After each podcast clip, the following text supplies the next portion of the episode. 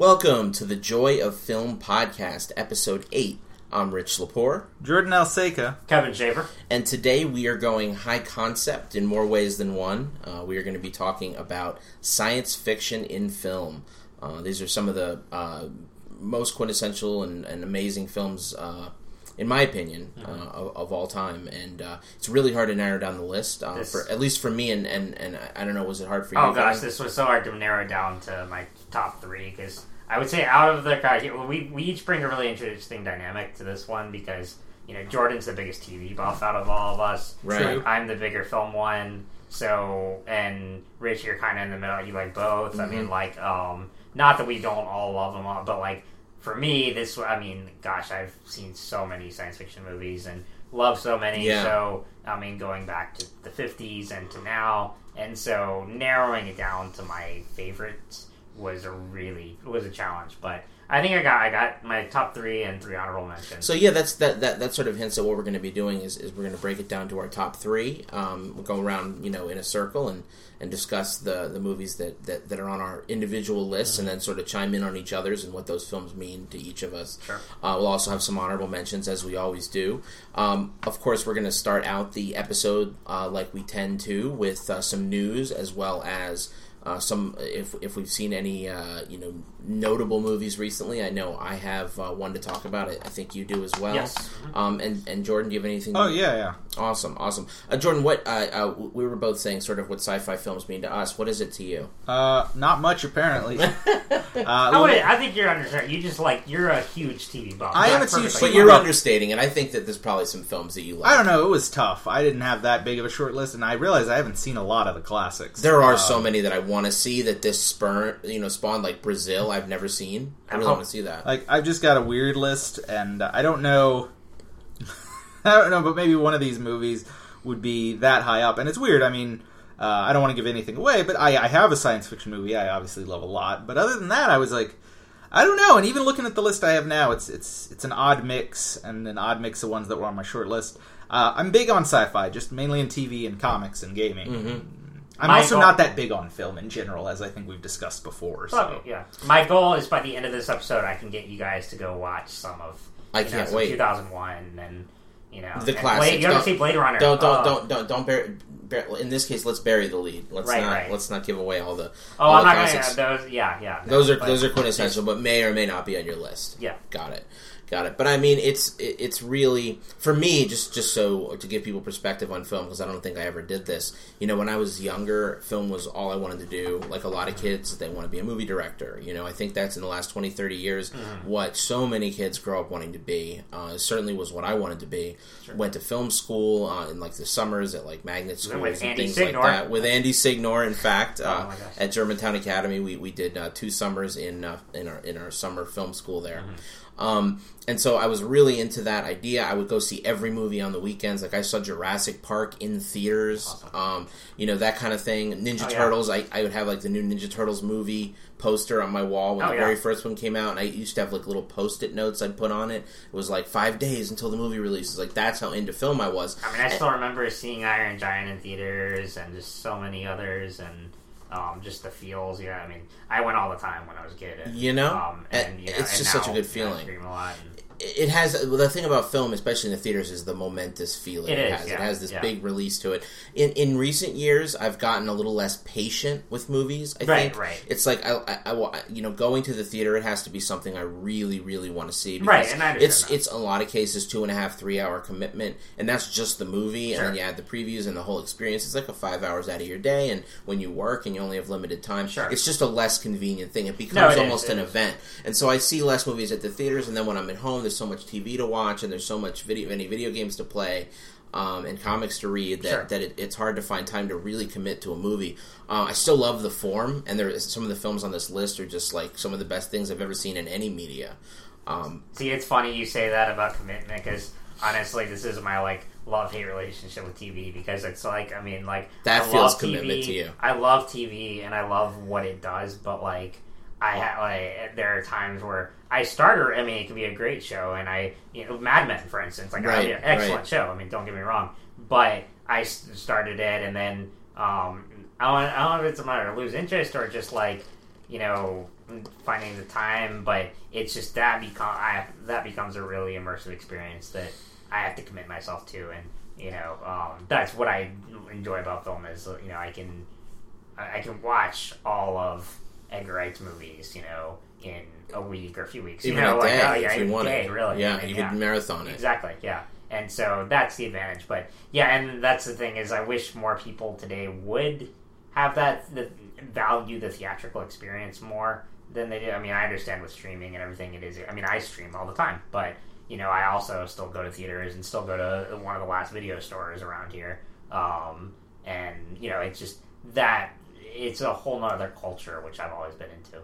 Yeah, very true. Yeah. very true. There's a lot of Uh, things that have played against that, though. Like the fact that if you want to see Deadpool, you can go to see it at the theater, or you can wait two months. Used to be you'd wait eleven Yeah, months. yeah, you know what I mean? And it was like Oh, if you want to see Deadpool, you better see it now because by the time you see it, the conversation is going to be dead. Yep. But now you can see it while people are still kind of talking about it. I mean, it's it's it's really a different Mm-hmm. Yeah. a different thing. It is, yeah, absolutely. So, and then another thing too, back in the day, think speaking of Andy Signor, um, he back in then he had like this massive, amazing uh, video collection Yeah. on VHS, and I, right? oh my gosh, and so and so like, the, but but you Yeah. know what they used to cost? A hundred dollars. Yeah. When the movie would just be released on video to video stores, it'd be a hundred bucks. The idea, and maybe video stores had a deal worked out, but the idea was if you were a civilian and you wanted a movie like Basic Instinct, I remember because that's how I saw it when I was way too young Sure, to sure. see it.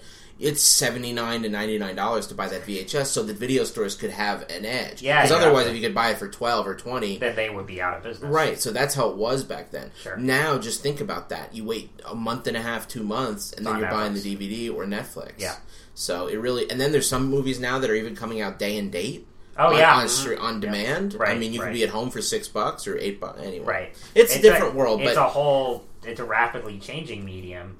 Um, some ways for the better, some ways for eh, not so much. But it's. I mean, that's what I always love of it. I mean, looking at its evolution, both on in a, on a digital level, on an aesthetic level. Um, but it's always meant a lot to me. And I mean, I have a film studies concentration, so you know, this is a topic I'm stoked about. But, yeah, awesome, awesome, cool.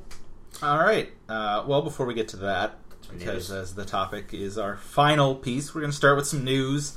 Um, and is the case on any of our shows, really, there's a lot of comic book movie news. I mean, Does it's it- impossible. to I mean, it's prolific. I, it's constant. Yeah. You know, and it happens like a lot every week, so there's always new stuff every to day. talk about. new little whispers or hints or rumors of actors and Yep. actresses. Yeah. Yeah. Uh, but they'll start with uh, something not comic book for once. Is it Uh, possible? We are. There has been a rumor, Okay. and they've asked Donald Glover about it directly. Okay. Uh, th- and he, you know, he's cagey, and I think anytime an actor's cagey, as opposed to outright denying things, you maybe think there might be some truth to it. Right. At least some. He's a little closer to Marvel now since he's going to be in Spider-Man, but Mm-hmm. the rumor is that Donald Glover is the front runner to play young Lando Calrissian in the Han Solo Yes. solo movie. Oh wow! Oh, I've been, I what mean, a I've win! been, my friends What and I have a been win. calling that for a while now. What a win but- that would yeah. be, right? Yeah, I love Donald Glover. I've enjoyed him for years now, since uh, Community, Childish Gambino, some of his other projects. I really like him. I'm looking forward to Atlanta, which premieres. I was going to say, what's the deal with that? It's just his new show. I don't know. It's about like a young wannabe rapper in the Atlanta scene, and I don't know much more beyond that. It but- sounds like it's almost his version. I'm not saying it's it's on the uh, same. I, anyway, almost like it's his version, like a TV version of uh, Eight Mile. Uh, by Eminem. If you remember that movie, that was like Yeah, a yeah, yeah, yeah, fictionalized but also sort of it's true story. semi-autobiographical. Yeah, to exactly. Yeah, yeah. exactly. I mean, like Purple Rain. I mean, yeah, a lot of the musician kind of yeah, b- that are more or less a biopic, but technically fictional. they have a fictional character name. Right, and, exactly, yeah. You know, it's not their real girlfriend, Right. And yeah, that kind of thing. But it's it's the thematically. Exactly.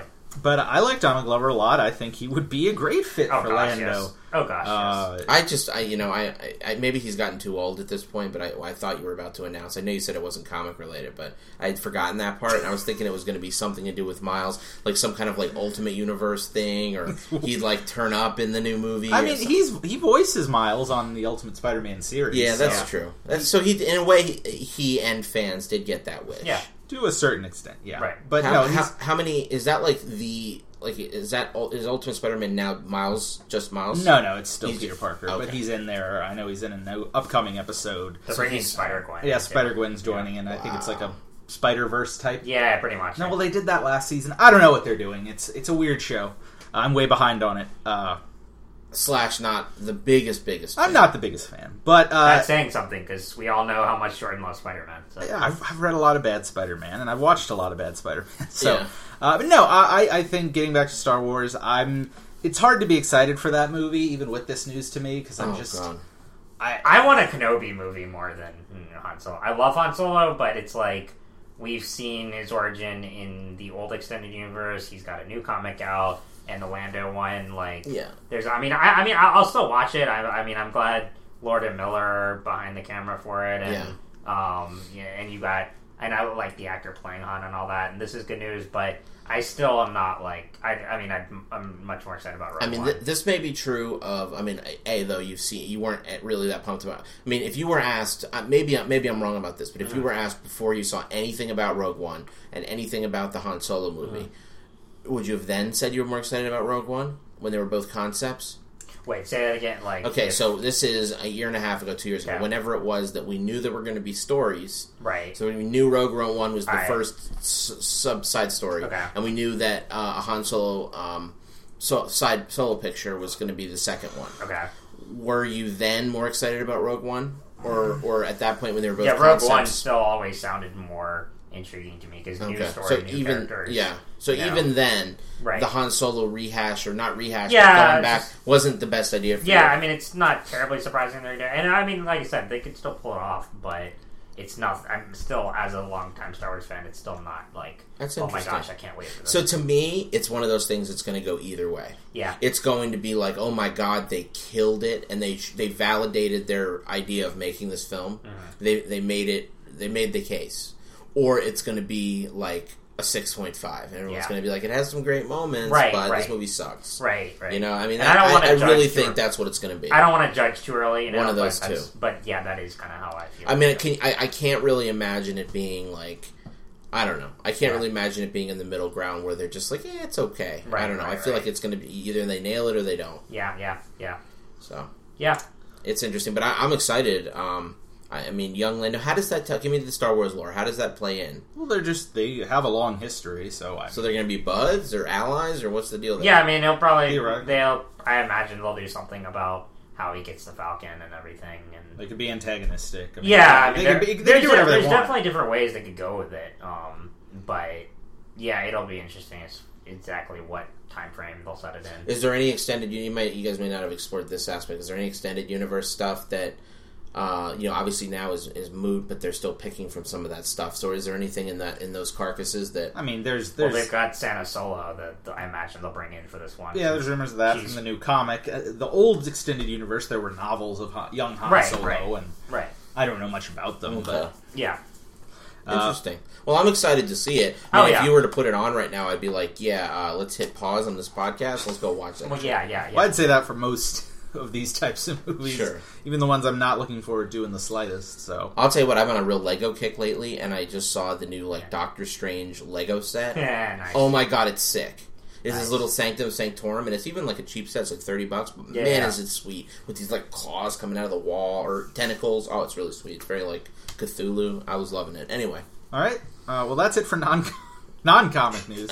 even though I put well, a actually, do you comic, want kind of do the Shining one? Oh yeah, you do. Have, right. You do have something. So this is um, I saw this the other day on Birth Movies Death. Um, th- so Stanley Kubrick is, uh, um, and this is pretty. He's known for doing this. His treatments for his films were very lengthy and um, and and you know I mean he was originally attached to AI before um, he Right. passed and Spielberg Right. took it up and he had like a massive treatment for that.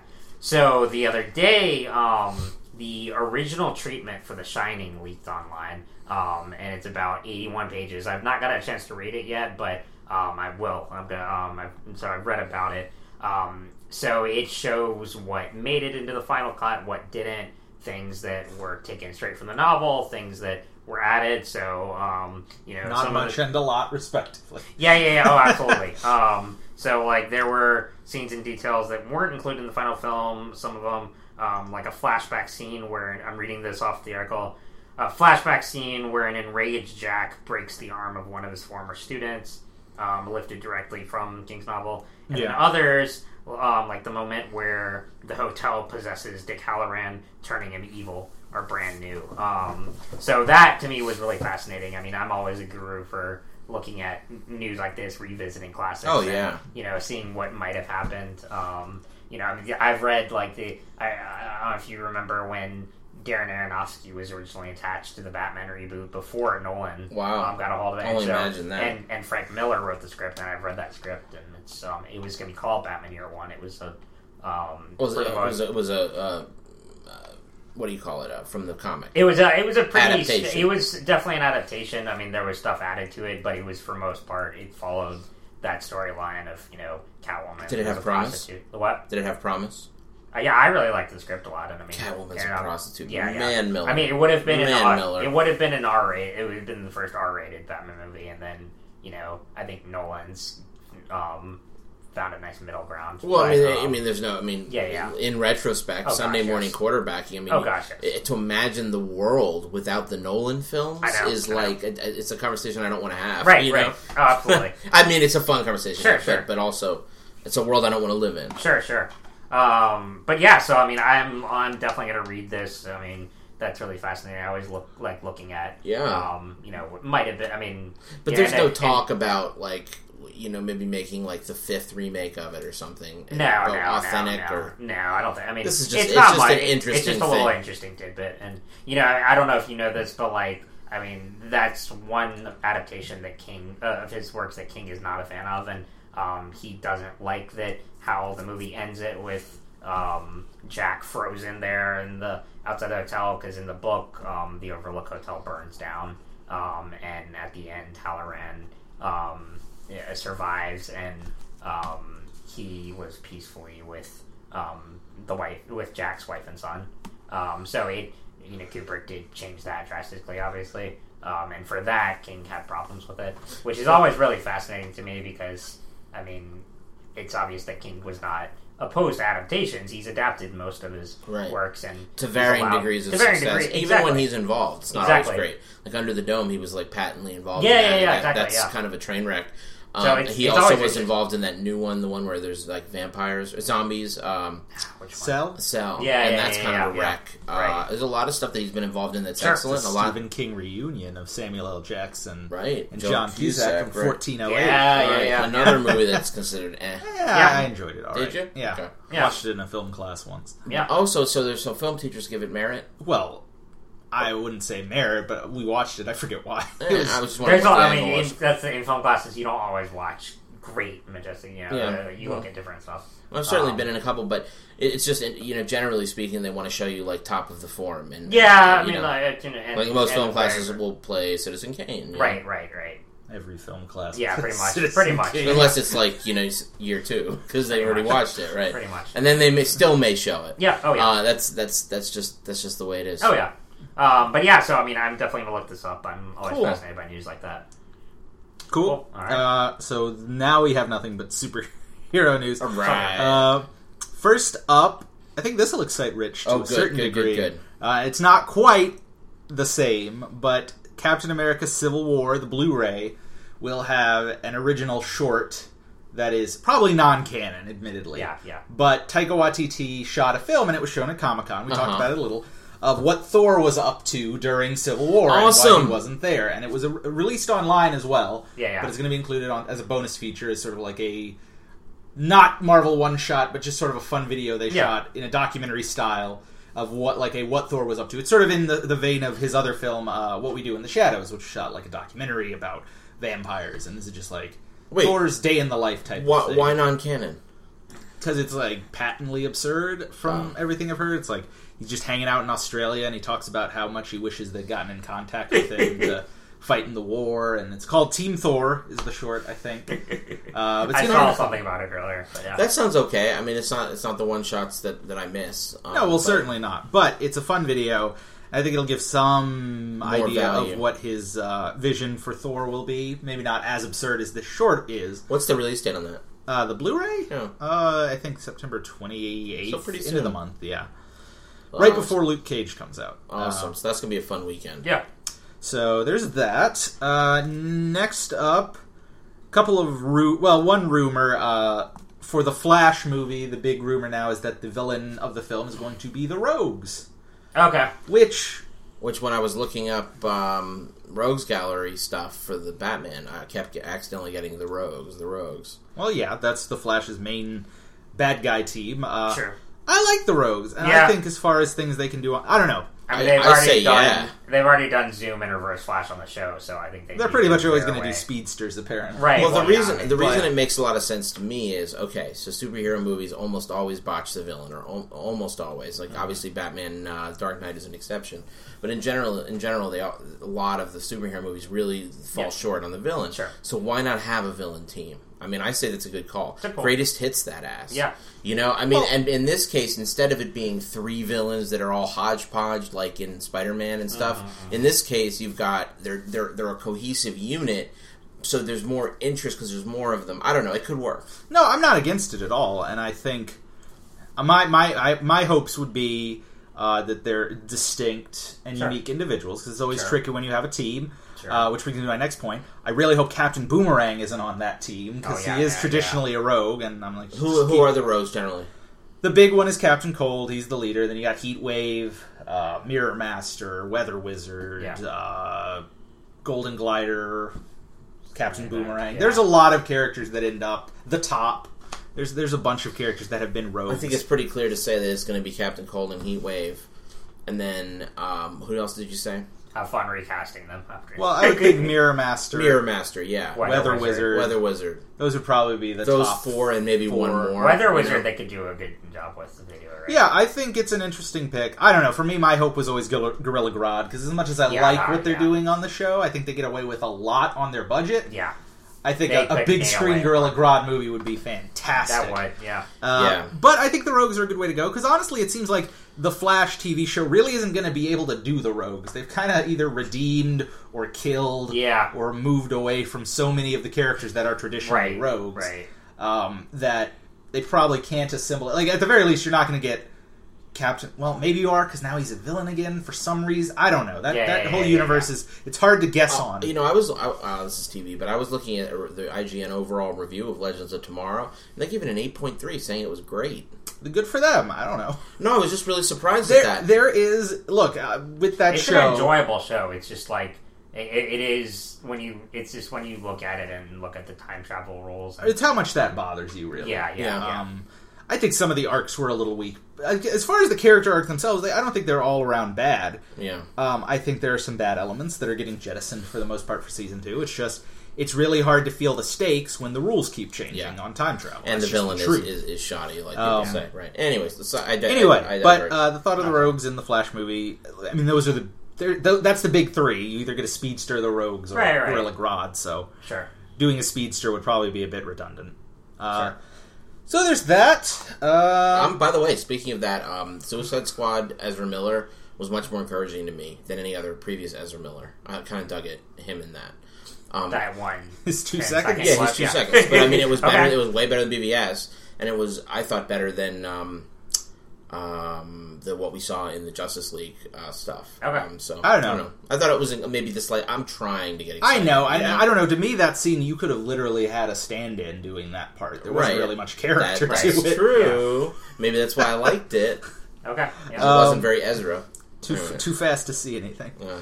Uh, so the next thing, so Giancarlo Esposito is a pretty famous actor. One Uh, of oh, someone that you love. a lot of Break, people yeah, from Breaking, Oh, Bad, love love him. Revolution. Uh, he's in Once Upon a Time. He's done a lot of work. Um, and it, he he was His talking. real break was Breaking Bad, though. I mean, that was one of the big ones. Yeah, he was also in Do the Right Thing all those years yeah, ago. way back. Uh, uh, um, unrecognizable, really, because Oh, he's I so know. much younger and he's Yeah. dressed up so weird. But uh, he was talking, I think, in an interview, and it kind of came out that he'd been offered a role with a Marvel TV show, and he didn't say what TV show. I would I would I would hope Netflix if you're going to offer it to Right, him. right. Right. But Edward James Olmos was on Shield, so it could have really been anything. Yeah. Uh, but he said that, as interested as he was, he turned it down because the way he saw it was being on the TV side of things meant you weren't going to end up getting to show up in the movies, which is a fair thing to say. I would say if you want to be in the Marvel movies, going to the TV shows first can be a bit detrimental since I ju- no one's made that jump yet. That just surprises me because with his caliber, and I, I mean, he's such a phenomenal actor on TV. I would think that, especially the Netflix format, would work perfect for him. I don't disagree. Yeah. Like I I- could see surprised. him. I don't know what role they might have offered. Maybe Yeah. he was offered. Uh, I, I don't know. Like I'm trying to think of what's like happening right now. Sure. Maybe Mahershala Ali's role in Luke Cage. Right, right, right. Possibly. I'm trying to think. Yeah, there, maybe the, there's there was the there was a mysterious character at the end of Jessica Jones season one. Yeah, that yeah, showed yeah. up. Mm, There are a couple of roles he could have filled. and Maybe it was for something further down the road. Maybe he was Sure. Iron Fist or something. But sure, sure. uh, I, I think he would do great. Obviously, he would do great. Oh, he yeah. do amazing dramatic work. But I, I think the bigger interesting thing is there's been that kind of growing divide on what each side, or if there really are a universe. There's nothing that's like outright negating it, and it's sort of that's been the, the argument at the top where it's like it's hard to work out, which is true given Yeah. the way production schedules work. Yeah. Um, there's obviously been the big restructuring of Marvel TV being separate from Marvel Studios proper. Um, and so, uh, to me, I think they've done a good job. There's But been a lot of planning on, on, on being in sync. to an extent. I No? mean, well, it, it's it's tricky. You know, they And don't getting talk about everything that the TV shows. It it it it, it flows There's down references, and there's, uh, but like, in the yeah, but You know, it's like- always in the TV side. There's like no it's, movie unlike, references. it's unlikely that Daredevil's ever going to show up in one of the movies. You know. Well, no, that's the question that I'm asking. Is Yeah, it yeah, still going to be in sync that you will, if one actor plays the role in in TV, that that that, that actor would be the one, or that won't, character won't Well, show that's up? the trick. Yeah, they probably won't show up. They're not going to do a Daredevil movie, or at least Right. so far that's been the goal is parody on some level. There have been actors like very small time actors that have appeared across, and obviously the big one was, um, and I'm forgetting her name, but there was the actress that Alfre Woodard was in both Yes, Civil War, or- and now she's playing a different character on Luke Cage. Right. And part of that was Robert Downey Jr. suggesting her, and it's a very small part in Civil No, War that yeah. I she mean, plays, she's so it's not a big deal Yeah, yeah. but it's it's part of this evidence that a lot of people are like no they're not connected they're not connected even though the shows have done a lot of heavy lifting to reference and i, I think that's their job the shows have to be the one to reference because, well, right, because the movies just have so much more viewership. yeah but then there's like the disconnect of like civil war not mentioning anything to do with like inhumans or whatnot and even the directors of the film were like what or people working on the film were like what Yeah, are yeah. inhumans so there Yeah. is a disconnect I don't What- think I think it's fine to just consider they all work in the same universe. The shows definitely work around that with references to the Battle of New York and Right, right, the events right. of the movies.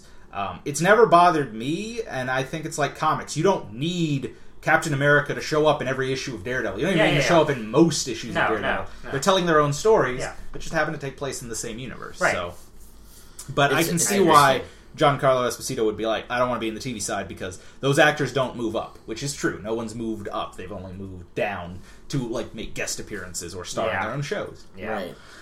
Uh, Uh, uh, it, well, yeah, it's TV Yeah, Go ahead. But anyway, the last bit of news, and this was a big one for a movie where it's just like uh, this movie's never gonna happen. Oh gosh, no. Uh, and I'd be okay with that. I don't think it needs to happen. Uh, Gambit lost its director, David Liman. Uh, but this is like an ultimate side. Have you heard this, Rich? No, David Liman was scheduled to direct Gambit. He's been in the pre-production With process freaking forever. what's his Guess- name? with Channing yeah. Tatum. But guess what he's leaving for? He is leaving to direct Justice League Dark over at uh, Warner Brothers. That's like an ultimate. Like uh, that. I, like I think that tells because Doug Liman is a very successful director. One who I admire a lot. Swingers. Uh, um, Edge of he's, Tomorrow. I- he's hit or miss. Yeah, I like Edge of Tomorrow. yeah, I mean, I, well, what's I, I don't not like, good? Chef.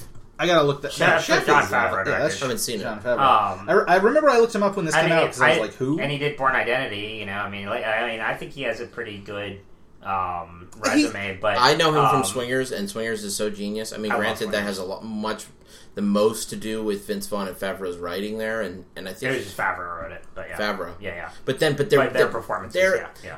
that whole vibe that they Oh, like it's from fantastic. their lives. I mean, It's even a- if Favreau penned the whole thing, it's him and Vince Vaughn. It's riffing. such a quintessential '90s movie, but um, It's just quintessential, just about dating. right, right. It's Um, genius. He's But I pretty re- solid. He No, did do I- I Jumper mean, I- though. Yeah, I mean, yeah, I mean, you're not gonna make everything. good, Not but, like, everything. that's a pretty. ba- That's a Yeah, pretty bad fair, one. yeah. Anyway, but, But no, he. I don't think Did you guys see that? Who, who wrote it? uh, that's fair. I don't know who wrote it, but Goyer. oh, was it Goyer? Yeah. Exactly. Goyer's terrible. Anyway, I get to say- Um, but anyway, so no, I mean, like, it doesn't surprise me, and I mean, I, um, because What's Justice League Blade? Dark was Blade it, 2? what? yeah, that Guillermo del Toro directed. Okay. And no, He it Well, was. hitches well, his wagon to the most Blade- successful. well, speaking What was of- that? What did somebody say Blade? What was that? he directed Blade, Blade Trinity. Sharp. Yeah. um, okay, well, let's not bash on board. That's not why we're here. I tried. Um, Uh, was that not the job description? No. Anyway, Okay, so Da well, but Vinci's no, speak, Demons. you mentioned Del Toro though. He was originally attached to direct Justice League Dark, so um, this project has been in Man of development Steel. longer. And um, what? I was just talking about Man of Steel also and Da Vinci's Demons. Oh gosh, And um, Man of Steel isn't good though. Uh, Jordan likes it. I He doesn't. Like, I don't. I, I think it's all right, and I don't credit Goyer with much of anything. Right. Maybe him a little more on that, but I just I don't like Goyer. Yeah. He's made one movie I liked, ironically.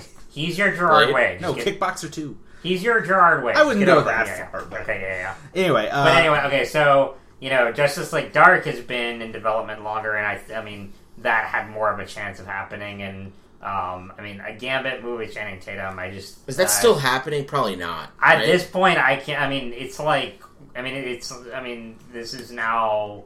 I mean, this is at least the second director they've lost. I do so- not need to see It's- Channing Tatum No, with a I- Cajun gosh, no. accent. Gosh, no. I just don't need that. I don't honest. I don't care how big a fan of the, the character he is. Like, I mean, it, I like it Gambit. Me off I don't I love like him Gambit, and, Gambit. and it pisses me off that those two minutes he's in X Men Origins Wolverine. He's so good. Taylor Kitsch plays him, um, and I like, know. and I would have loved to see that continue, and then it never did. And you know, it's it's it's it's exactly what it always was, which is in an interview, someone asked Channing Tatum what superhero he would theoretically want to play. He said Gambit off the cuff because he maybe Right. saw the show or liked Right. a comic once. and all of a sudden it's turned into this. And the studio was like, let's get Channing Tatum in a vehicle because Channing Tatum's a big star. It's like if Yeah. all of the.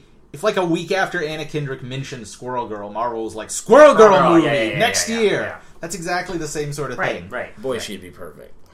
You know who? No, Barbara from Barbara Stranger from Things Stranger Things. play her too. The the weirdest star of the internet ever. Everybody in She's the world, awesome. everybody in the world wants to play. She's not a bad Girl. character. It's She's just awesome. so interesting. You finished it yet? Stranger Things? Yeah. yeah, a while ago. Oh, that's yeah. right. Uh, but no, as far as Justice League Dark goes, this is they keep announcing movies. I know they've announced. Let's see, Harley Quinn, Justice League Dark. wait, wait. Wait. What? I mean, DC keeps announcing. I mean, They announced Harley Quinn. they announced it while to be ago, in yeah. development. They haven't given it a date, but It's that Harley. Quinn though. It's, it's not. a it's a female-led Okay. superhero film That- with Harley Quinn in Okay. the, the Alright, lead. Yeah, alright, that's but there was that. There's Justice League Dark. They're talking Man of Steel two. Um, all There's some things. movie news. What do you guys think of that shit?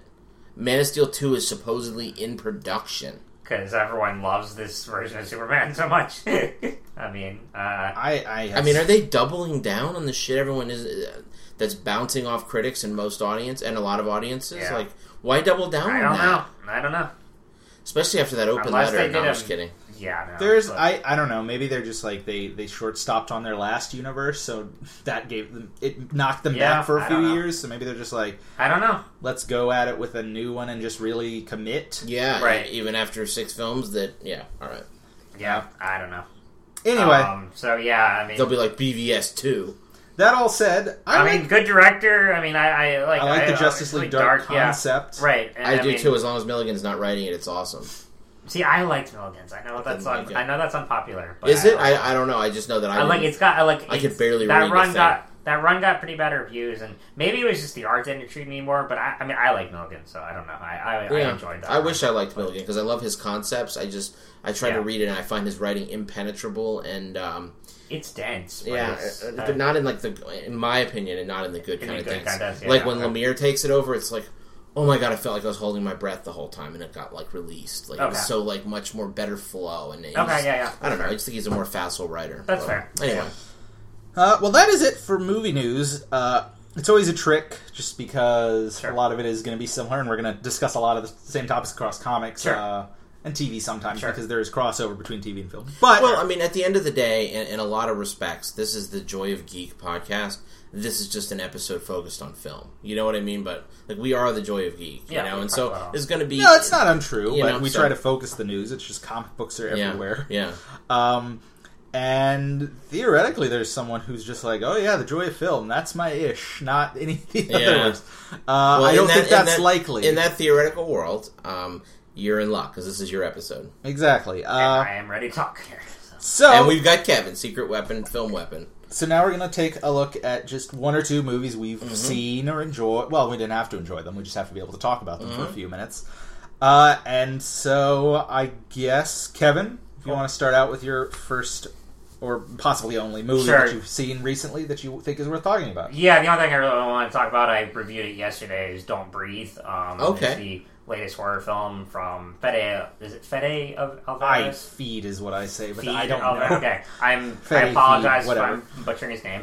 Um, Mr. Alvarez. the- Mr. Alvarez. Um, this is he is the director of the 2013 Evil Dead remake, which I personally wasn't a fan of, but um, A lot of people are though. Yeah, and, and that's fine. I mean, that's right. I mean, and even then, I even while I wasn't a fan of that one, I recognized his talent and his um, ability to execute um, horror there. And I think this is an even, I mean, a much more nuanced and well executed version. Um, this is very much a hardcore thriller. Um, for those of you who don't know, it's about a group of helpless young or of young people who um, they're they rob houses just to make ends meet. And Oh, that makes to- it okay. right? All right. They're go- yeah. to- I mean, no, I'm, that, glad, that's I'm glad they're doing it to make ends meet to make meet. ends meet, you know. But um, this is they're going to do their last job. And Oh, of they, course, the um, big one, right?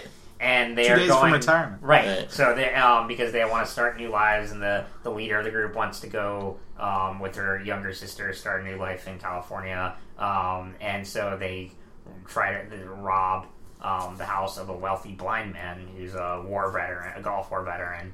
Um, Maybe not the best think- call. not the best call, and, and you know, of course, they think it's he's so you know this would be an easy job, and they can get in and out, rob the cash, and be done.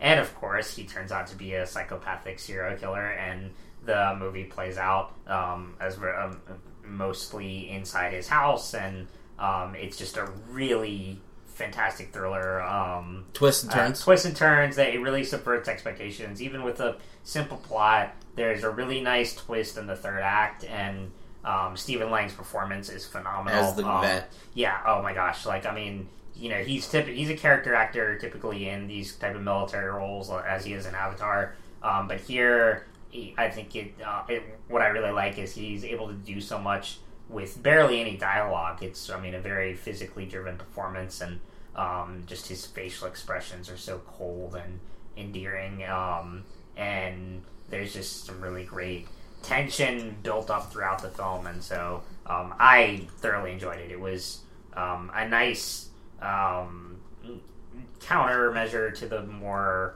gore spectacles of today's horror, and Much more really- psychological. more psychological, more suspenseful, um, very Hitchcockian in a way. Hmm. Um, and I mean, it was interesting because I compared it to to earlier this year, Hush, which is a Netflix original, and that's about a deaf woman who's um, up against a serial a serial killer. And here they give the villain the disability, which I thought was an interesting twist. And He's not too disabled to fuck some people up, though. No, though. not at all.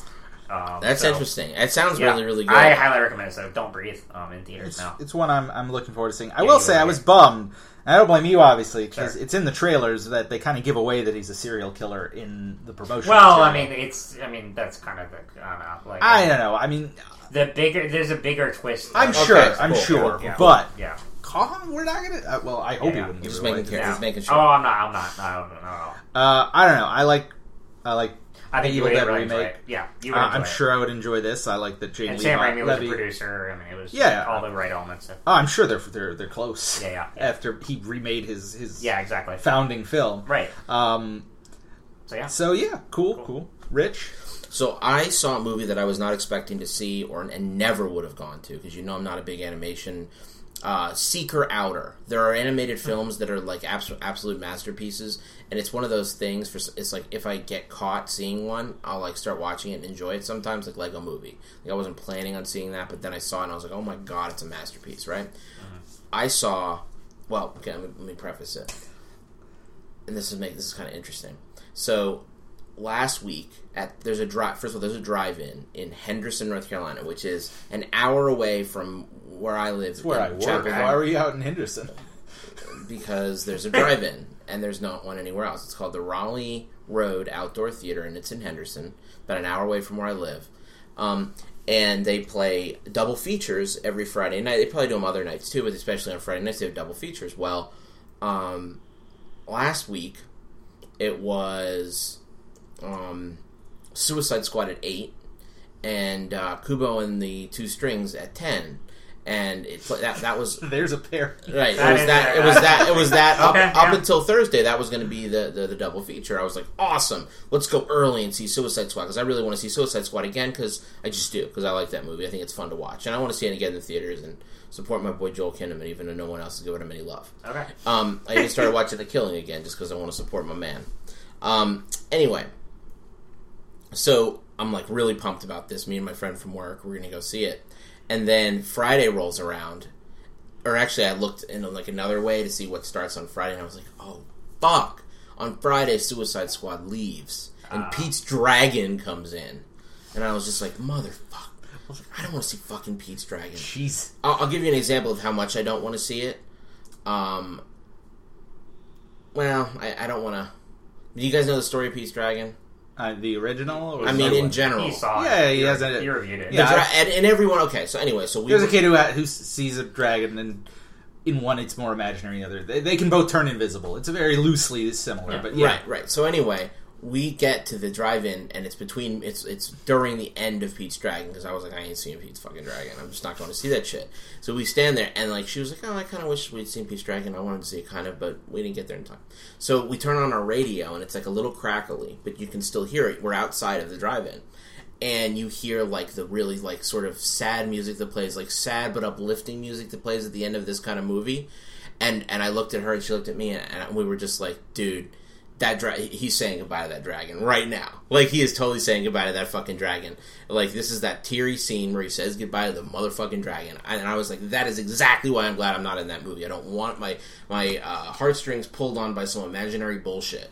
Um, It's the that's exact way I started my review is the hate for simple stories, man. No, Yeah, and I, I and I mean I'm with Jordan on this one. Like, uh, I like I'm a sucker for. I mean, I like some of them, but this one like was that, this one was killing me. Okay. So anyway, the music's playing, uh, and then all of a sudden, that's all. All we could hear was the sad music. We were like, I know he's saying goodbye to that fucking dragon right now, or the dragon's leaving. Next thing you know, the narration comes up and goes, "No one ever saw that dragon again." and it was uh, you gotta understand. I don't see the screen. We all we hear is sad music, and we are just like, I bet you that dragon is like leaving in a teary scene, and then this guy comes on. It was really funny at the time. Okay. Maybe you had to be there, but Okay. anyway. So Kubo, um, yeah. So then, Wait for wait for after Kubo for my def- moving Pete's dragon up the list. I gotta I gotta throw the defense out now. yeah, yeah, yeah. So anyway, we go, um, we go up um, into uh, the theater, and, and it's really cool. Drive-ins are really cool. I don't know if you've ever been to one. Yeah. They're mad fun, Yeah, and like you're are. in the car, and you can eat what you want, and you can just like kick it, and it was just really fun. We had some popcorn. It was a good time. But this movie that I would never have normally gone to see, oh my god, it's a masterpiece. I want to. This movie is a fucking masterpiece. It is. You know how like you go see animated movies and they're evolving a lot lately, and you know movies like Iron Giant and stuff were always like really complex emotionally and uh-huh. beautiful and wonderful.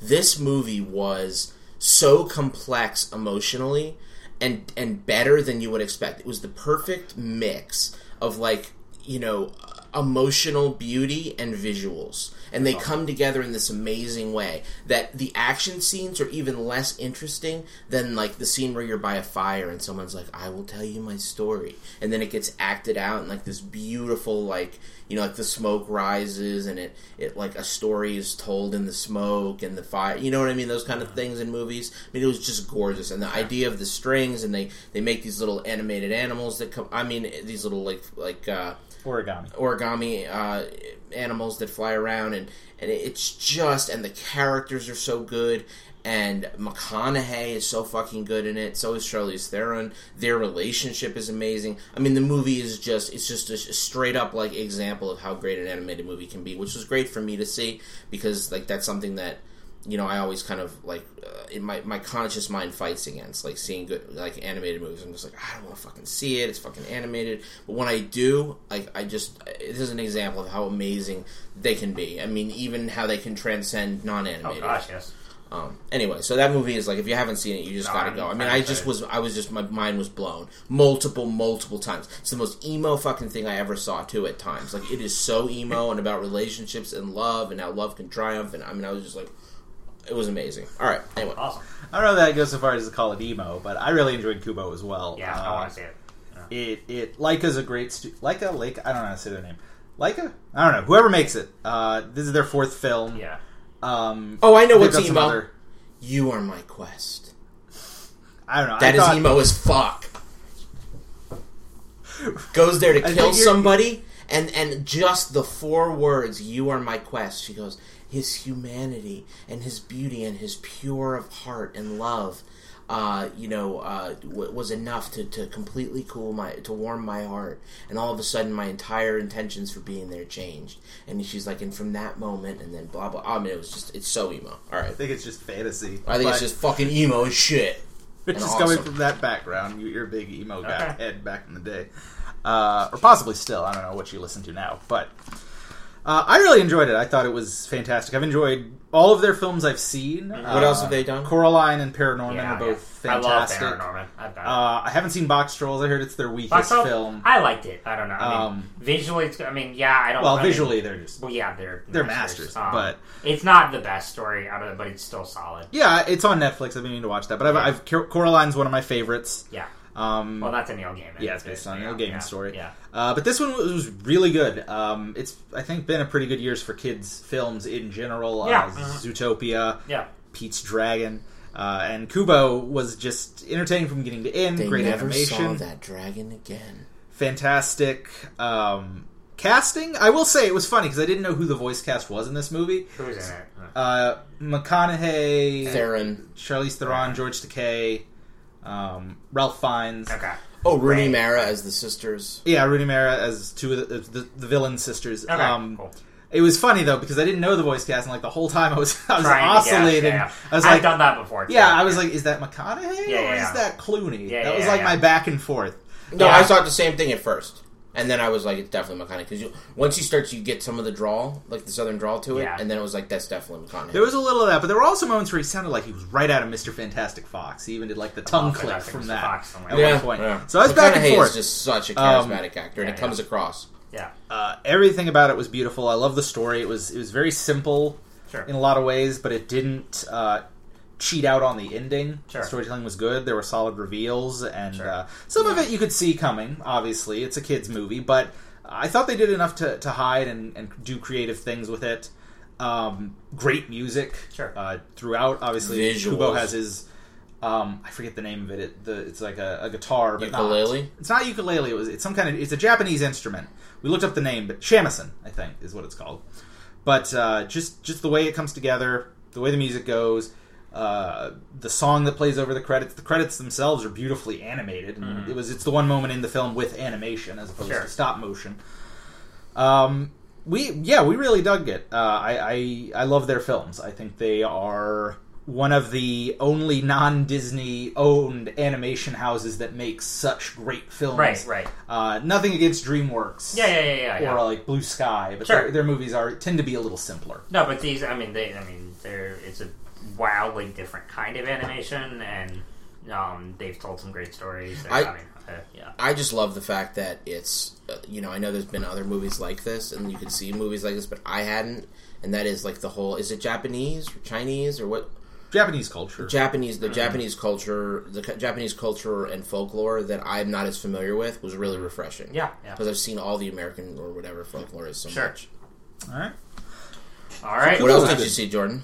Uh, well, yeah, I saw Pete's Dragon. Okay. Um, we went to it at one. It was like the Tuesday showing for this, like the, the cheap Tuesday showing of Right, it. very apropos. Um, and it was a movie I'd really, I, I don't know, it fascinated me. I, I do not, I've never even seen the original Pete's Dragon because it looked so not like a movie I wanted to see, even right. as a kid. I don't, I didn't really like the '70s like animation live action integration films. yeah, yeah. what about out. Labyrinth?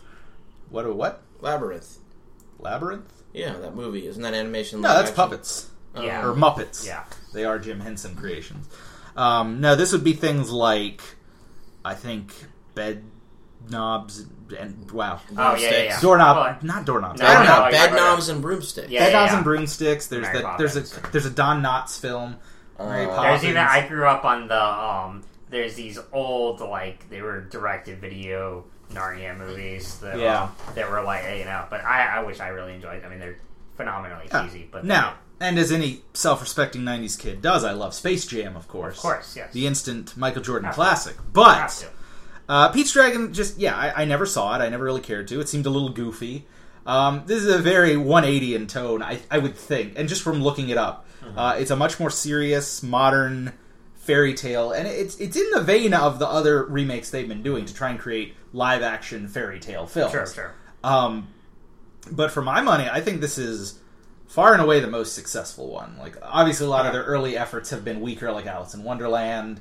Um, Maleficent was kind of a cobbled together film. Where would you Who's rank it? doing in- these? Disney. Yeah. Oh, They've been Where doing would a you, lot of these. Where would you rank it with? Because I really love Jungle Book. But, uh, Jungle Book was good as well. Um, I think this year's been where they've kind of perfected the formula. a right, little right, more. yeah. Uh, I was surprised by. I mean, I love Favreau, but like, I was just surprised by how much I enjoyed Jungle Book. Cause, really? Yeah, that I movie's mean, good. Yeah, oh yeah, no, I Jungle mean, Book's like, fantastic. Because the original animated one, like, I mean, I, I mean, obviously I've seen, but it, I mean, you don't really come away remembering much other than the song. You know, like Mhm. this one was actually really well written. Wow. great uh, visuals. I gotta see it. Yeah, I, I think they're both great. They're very different. Obviously, Jungle Book was a way bigger budget than Sure, Pete's sure. Dragon. yeah, sure. Um, Was it? I wonder why that is. a lot more animals and it's a bigger property. Pete's Dragon is not a famous. yeah, yeah, yeah. it's yeah, not yeah. top tier Disney. I don't even think it's mid tier Disney. I think it's Disney was doing stuff in the seventies, Right, right. uh, seventies and eighties. But I don't know. This movie really worked well. It is. Um, I reviewed it for the site, but like I said, it is a very simple story. It is. It is story beats you know. You're not going to be like out and out surprised by what the the beats of the story are, but it's all about execution. Right, right. And this movie really nails every beat. It makes Yeah. you care about Pete, who's the kid that's in this version. Uh, his parents' car crashed in the wilderness, and he lived in the wild. and was found by Elliot, who's this big green dragon that Yeah. there are myths about in the woods, um, who can turn invisible. And they they just they go all out making the dragon just adorable in this movie. He's not the goofy animated. Yeah, He's yeah, like a big cat dog combination. The way he reacts, how much he cares about Pete. Almost like How to Train Your Dragon. Uh, Almost, yeah. it's yeah. to that exact level. Yeah, Yeah, yeah. How to Train Your. Dragon did a great job of humanizing the dragon. Okay. Um, Elliot is is fantastic as a creation. He looks great. Uh, his abilities are believable, and just the way the plot develops is again familiar but really heartwarming, and you really Mm-hmm. Sure. care about the kid and the dragon, and Sure. even the townsfolks, and they're all kind of just playing their parts. Sure. I mean, there's roles. Uh, Robert Redford, Wes Bentley, who just picks the most random movie. He's had such a random career. but uh, Karl Urban, um, Okay. Bryce Dallas Howard. th- It's it's a solid little cast Okay. doing their jobs uh, to tell this story, but it, it just works on every beat. Like this is a great fairy tale, and I think that's what Disney. I mean, Makes I well. They excel at, yeah, sure. Um, you know, it's not going to win awards. It's No? not. I mean, Not it- good enough. No, I mean it's not the as sort of movie that, that Win the it's not. I mean, I don't even know what category it would be in. It obviously wouldn't be an animated film, but it's no, not. but, but I mean it's not like the kind of trend. It's not like Inside Out level where you know like this is award worthy kind of thing. Well, no, it's just it's it's nothing like groundbreaking in and I of see. itself. It's just very well told and really enjoyable. I gave it a very solid score. I forget exactly. I think it was like an eight eight five. yeah. Um, I ended up really loving it. It's a surprisingly solid movie, especially for kids. Um, but for anyone, it's it's good storytelling, and and people I think with spectacle and wanting big twists and big political messages or Yeah, it's or, nice or unexpected. Simple stories are nice. Yeah, it's it's it's a sort of movie you can watch and enjoy, even though you might know the plot beats. It's just enthralling throughout. So I really enjoyed Pete's Dragon. Cool. Awesome. Cool. That's that's that's a trick uh, to be able to pull off an enthralling movie that doesn't have twists and surprises. That's very tricky to do. It is, no. and to have characters that are compelling enough and that make you care enough quickly enough to really make you not bored in a movie that doesn't surprise you. That's really hard to do and a real feat. Yeah. Cool. All right. So Awesome. are we on to the main event? Uh, yeah, I guess so. If no one else has a movie No, worth mentioning, No, I do. I, I have a I have a slight honorable mention. I forget the name of it though. Um, it's the movie that's on Netflix with um, Ellen Page, uh, and uh, it's really good. Delilah, Tallulah. Tallulah, I think. I think it's called Tallulah. Yeah. Um, but I've seen like the first three quarters of the first three quarters of this movie, and it's super super good. Um, so anyway, it's it's a it's a really good movie. Um, All right. Well, uh, I guess in that case, we'll move on to our main topic. And we had tech technical difficulties there for a second, but I was just about to dive into Tallulah for a second. Are you guys familiar with this movie, this Netflix original? I'm trying. I don't Does think she so. like no. steal a baby? I don't know. Yeah, yeah, Okay, yeah. It's a really good story. Uh, it's one of those. It's kind of what what you're talking about with Pete's Dragon, except not at all the same subject. But it is a story that it isn't like incredibly surprising, but it's you kind of it's amazingly like good characters, and, and it compels you through it. It's a very modern story about a girl who's kind of like a vagabond. Um, she's you know homeless, but by choice, if you ask her, and she Right. kind of lives like the whole uh, evasion style, where I don't know if you're familiar with evasion, but Okay. it's this thing where people like go out and behind Panera Bread and like get the dumped off bread because they have to throw it out every night, you know that kind of thing, and they Yeah. eat, eat that and and just you know utilize like taking advantage of free hotel rooms and free this and free that, and they just try to live off the grid, but on it, kind of. She's kind of like that. She's got a boyfriend. He just he loves her, but he gets fed up with this lifestyle. He's like, I want to go home, and he's like gonna head home. And he takes all her, and then and he, she's like, No, you know, if you love me, you'll stay here and do live as I live. This is how I live. Anyway, she wakes up. He's gone with all her money. So she goes back home to where he lives and meet, sees his mom, and sh- he's not there. So we have no idea where he is. Uh, I'm only three quarters of the way through the movie, so I don't know what happened to him yet. But I do know that uh, the movie's incredibly entertaining. Uh, she ends up like going off and babysitting like this girl for this crazy woman in a hotel who's like a really bad mom, and then she's like realizes she can't leave this baby with the mom and makes a really bad decision and kidnaps it. Then takes it over to her boyfriend's mom's house and pretends it's her and her boyfriend's baby um, and then they and then the movie is sort of like about this the relationships that develop and it's Yeah. it's really really well done i mean ellen page is just that's her name right ellen page Yeah. Yeah. i haven't said it for so long that I, I it feels odd kind of like if you turn if you like lay on the ground upside down and look at your dishwasher it's like what's that kind of thing um, but anyway, she's just really good in it, and she just proves once again, you know, how compelling of an actress she is. Um, and then the mom, I don't remember who plays her, but she's just so good. Okay. Uh, she reminds me a lot of my mother too, which makes it even more uh, interesting. For Okay. me. Isn't it Allison Janney? Yes, it is. It is her. What is she from? Uh, West Wing. She's on Mom Yeah. now. Mm. She's done stuff. She's excellent. She's really excellent at playing that role. But anyway, um, that's a really good movie. I mean, I can't say if it if it sticks the landing yet, but I'm like almost done. It's really good though. Anyway, Tallulah, Okay. FTW. All right. Uh, as you were saying before we were uh, interrupted with our break, um, about uh, what's next. Yeah, let's go diving into that topic. We're going to look at our favorite science fiction movies, which, uh, as we talked at the top, was difficult for all of us in different ways. Uh, yes, but This it is should true. be fun to to look at I'm some of excited. these. I've got a weird list, I really think, and I'm still kind of fiddling with it, but I, I think I got it settled. I don't know. Uh, In that case, I think I'll start. You go middle. yeah, sure. And we'll let Kevin. Uh, yeah, Kevin's going to probably have the most, the best Yeah. number one. As right. So we'll let that be the coup de grace Alright. or the no, maybe that's anyway. All right. Um, so my list. Uh, I'm going to start with. Um, boy, it's tough. There's so many good ones. It is really tough. So I am going to pick. I'm trying to think how we should do this. Should we do like one honorable mention with each, or should we do the honorable? I was going to say the That other- works. Oh, that works too. Okay. Because yeah. we well, if, since we have three and three, we'll- yeah, that's true. Actually, Why don't we do All right, that? go ahead. Okay. Go ahead. it's All a little So- different. Yeah, that'll be interesting. Okay, so I am going to pick. You know, this one's easy for the honorable mentions and the main pick because it's going to be really impossible for me to uh, separate these from one another. Okay. Um, my my number three pick um, is Interstellar. Okay. Um, but Inception and The Prestige are like honorable mentions. mentions, yeah, you know, yeah, yeah. um, it. I, I think all three of these movies are brilliant in very similar ways. Mm-hmm. They all have very unique aspects as well. It's hard for me to just like disregard Inception as being maybe one of the best because of the whole dreams idea and the concept and the way it's visually executed is just so brilliant.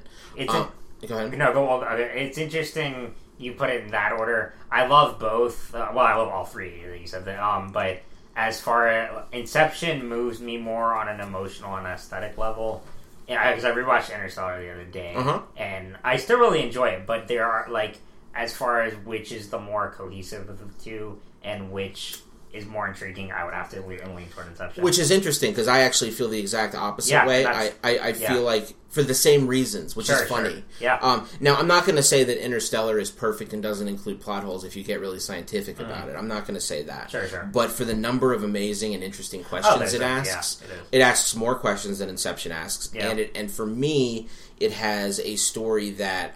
Um, I, I, I liked more. I, I think that, that the father daughter. I mean, it's more of a father daughter. Do you rather the father daughter or the or the romantic Inception angle? You know, as far as the main relationship in that one, it's Cap, DiCaprio and, and his girlfriend or wife, Wife, or wife, yeah. and then in Interstellar, it's McConaughey and his daughter, uh, yeah. who then you know grows up. But really, he's trying to get back to his kids, though. In Inception, they're both they're both very Odyssey type narratives that deal Mm. yeah. with science fiction concepts. I mean, they're hard. To, they're hard to consider individually because Yeah. they really do go together. Um, but Interstellar, to me, the, when you add the score in, and there are certain scenes in that movie Oh, yeah. that, that that that show f- uh, like a, a near future so well that it's hard for me to believe it could be done better. Like, uh, what's the creature called? Uh, Tars. Tars, yeah. Tars. Mhm, yeah, yeah. I think that creature, when it's moving across the waves on that first in that first planet, they, they, the water planet that they go to. When it's Oh, yeah. when it's moving across the water in that unique way and and and the music comes up in the sweeping score to me like I'm so moved at that point. and it's a great tribute to Hal in 2001: Space Odyssey, which is obviously its main inspiration. Um, but yeah, no, there's. A, I mean, I love that scene. Um, there's. I mean, it's particularly the last few minutes are really probably the most mind blowing for me. Mm-hmm. The ones that the most um, fascinating from an aesthetic level. do you mean the the big world the, the big future? world, and then how it ends with Anne Hathaway's character um, isolated on another planet, and he goes off to find her, and um, there's just this, and then the whole wormhole sequence. All of those really interesting. where he's looking at the different pieces I know Yeah. I mean there's just so many big ideas I mean I just think it's just such an amazing undertaking he tried to take emo-ness emotional uh you know th- emo- themes that resonate emotionally with like hard sci-fi or or, Yeah, yeah, or, yeah. or just speculative science fiction. Sure, and he tried to merge them together in as well as they could fit and they don't quite fit it's They- by far his most ambitious. Movie definitely definitely career. and i think for those reasons it, it's my favorite also Yeah. for me you know way you're talking about the moving emotionally moving for me like i got more of the stomach rumble Okay, yeah, yeah, butterflies feeling from Sure, it however inception as far as the ideas like if you showed me those two previews i'd have been like that's the one i like better It's just like in Inception. Well, I, I can go and talk because this was my first honorable mention. Yeah. So it's just like that last five minutes of Inception. I get chills every time. I mean, you mean the coin and the coin and then like the whole Hans Zimmer sequence. And from the the moment um, he's at the airport checking out to the last shot is just perfection. i need and, to see it again it's been a while and it's just the world building in it, and also how it gets across the science fiction aspects and doesn't spend massive amounts of time explaining the whole. I mean, there's obviously a lot of exposition it has to do, but it's still just like it doesn't dive into the origins of dream uh, of you know the dreamscape. And although i kind of wish i Um, did know it i know a lot of people don't i, I like that kind of stuff I like- do like it, but I don't think it serves a purpose. It in took the me. main movie. Here's what the I'm- problem I had. It took me out of it watching them put on wristbands that don't connect in any way. See, really, a weird I, suitcase. I, I understand that a lot of people don't mind that, but to me, those trappings have to be right. And when I saw them putting on wristbands that connect to nothing to a suitcase that for there's no possible explanation of why it does what it does, See, but it those took things- me out of it a bit. I get that, but at the same time, I there are times where I find myself more immersed into a world like that when they don't explain every little tidbit because Mm-hmm. they recognize it as it is and they've thought about it. That that Nolan has thought about it and constructed. I mean, he spent ten years writing. What's Inception. what's the explanation then? I don't mean, think. Well, I'm with Kevin. I don't think it needs that. There needs to be an Yeah. explanation. I think it's the idea of it's modern tech to them, and Right. it just looks like what it looks like. Like if you, Right. if if we didn't have the conception of No, I I'm know what you're to saying. you know, like An a iPad tablet or or an whatever. I mean, iPad a or tablet, like like I'm at 50 years ago, the people would look at that. What is that? You know, like oh. See, um, I completely know exactly what you're saying, and I think when it's done right, it's much better to not have to explain how it works. But visually, to me, I think the props blew ass. Okay. That's basically what it comes right down to. I just think those props are busted. I think they did a poor job of visually showing it. It doesn't show and tell to me. Okay. I, I mean, That's I can, I can, I can totally get what you guys are saying. It's better if it's just tech and it's a lived-in world and it just and it just exists. You look at it and you're like, okay. I mean, I'd have to see it again and just remember at the time it really chapped me. Well, that's what I love about Nolan so much is that he creates these worlds seemingly out of nowhere, but he constructs them and harnesses them and and make creates these amazing characters and Mhm. scenarios and you know you're it, it leads to a lot of different interpretation because of it. Um, That's so true. There, I mean, yeah, I mean, that an people- aspect. Yeah, and I mean, like, I mean, I find something to love in each of his films, really. Um, but there are some that you know they love Prestige, they don't like Memento, Yeah. or vice versa. The the other problem that I have with uh, Inception, and again, I love the movie, but the other Yeah, problem yeah. that I have, especially love the characters, man, they're so Sure, badass sure, and sure. stuff. Some of them. Um, uh, uh, what's the guy's name? Um, Cop, he- maybe the, the badass dude. Tom Hardy's character. Yes. Um. Well, what's his It's name? been, I don't know. It's been a while for Yeah, Go ahead. I'll look it up. I love him. Yeah. oh, Uh, and amazing. Levitt is amazing in it, and um, Ellen Page is in it, right? Yeah. Speaking of her, yeah, yeah, mhm, yeah. And then uh, Dang, that's you- gonna annoy me though. What is? I'm, I should know this, but I'm trying to blank on the name. Yeah. Go ahead. Um, but but the um, what was I saying? Oh yeah, the other thing that bums me out about that movie, and it's genius, but it's just I remember it unfortunately because there's that 30 minute scene where the bus is falling. You know what I mean? Like the bus love is it, falling. I love it in theory, but my hands were bitten off. Like my nails were like bitten down to the quick with that Eames. scene. I oh yeah yeah. I've Yeah. never been so tense in a sequence in a movie than that 30 minutes. It's doing its job. Oh, it is. right, I mean, right, because right. it's such a brilliant thriller. There. No, right, absolutely, absolutely. But man, did that make me It's stressed. exhausting. Oh gosh, the first time I saw it, I was exhausted. That's kind of what I mean. That's kind of what I mean. It's not. it- It's not a bad thing. to- Yeah, yeah. It has. It it makes an emotional impact on you, and it does it by actually putting you through with Yeah. them. Um, but you know, for the, you know, I just remember it not being the most enjoyable scene. But again, I get it. I get Sure. why it's there. Uh, so I love Inception, but I don't love as much as Interstellar. Um, the Prestige. It's been so long since I've seen that that I don't I've seen remember it the. so many times. I don't remember the details, but I remember that the ending is one of the best endings. It's probably Yes. top ten endings of all time for me. Top ten. It's probably a best ending of all times for me. So, uh, and I just think that the concept of that, I remember like the feuding of the two, and I just remember it so fondly. Uh, so I mean, so for and the me, way it handles its non-chronological storytelling, Oh, and then and then it brings in the science elements of you know David Bowie playing uh, Tesla. Tesla, and which is genius stunt yeah. casting or whatever Yeah. you want to call it. I mean, if you got if you anyone out there read my favorite movie moments article, I put in my top five as Tesla's entrance in that movie because I just like he's coming up with the you know that electrical the device thing going off, and so he it's like he comes through this portal, and it's just this theatrical entrance there. that It's I- so yeah, awesome. Yeah. It's so awesome. But anyway, um, I I love uh, I love those that, that sort of trilogy of of, of Yeah. Nolan films, and uh, Sure. with Interstellar being my number three pick. Cool. Uh, I'll, I'll just note because hearing you guys talk, I, I, other than the Dark Knight trilogy, I really haven't. I don't think I've rewatched a single Nolan film. Yeah. So it is a little harder for me to, to Stop speak it. to that just because I haven't seen Inception since it came out, The Stop Prestige it. since it came out, Interstellar. It's only been This a was couple of me years. a lot through the TV podcast. Like a lot of these, I was I was hearing. I'm like, yeah, Oh no, I I'm rewatch TV all the time, but uh, I don't know. Nolan is a good director, and all his movies do make an impact, and I, I think Mm. that they've come up is important given all the sci-fi work he's done. But uh, I just never revisit them. Okay. But anyway, uh, I'm glad to hear the discussion. Uh, so for me, uh, I'm gonna go with what did I? I switched stuff around a bit, so I'm, I'm trying to read this. For my number three, uh, I went with. Wow, did I really switch those two? Okay, uh, I went with Galaxy Quest. Okay. Um, and uh, for me, for a lot of reasons, It's a comedy, right? yeah, it's a sci-fi comedy. It's a it's a parody of Star Trek, basically. Right, right. Uh, but a fantastically done one.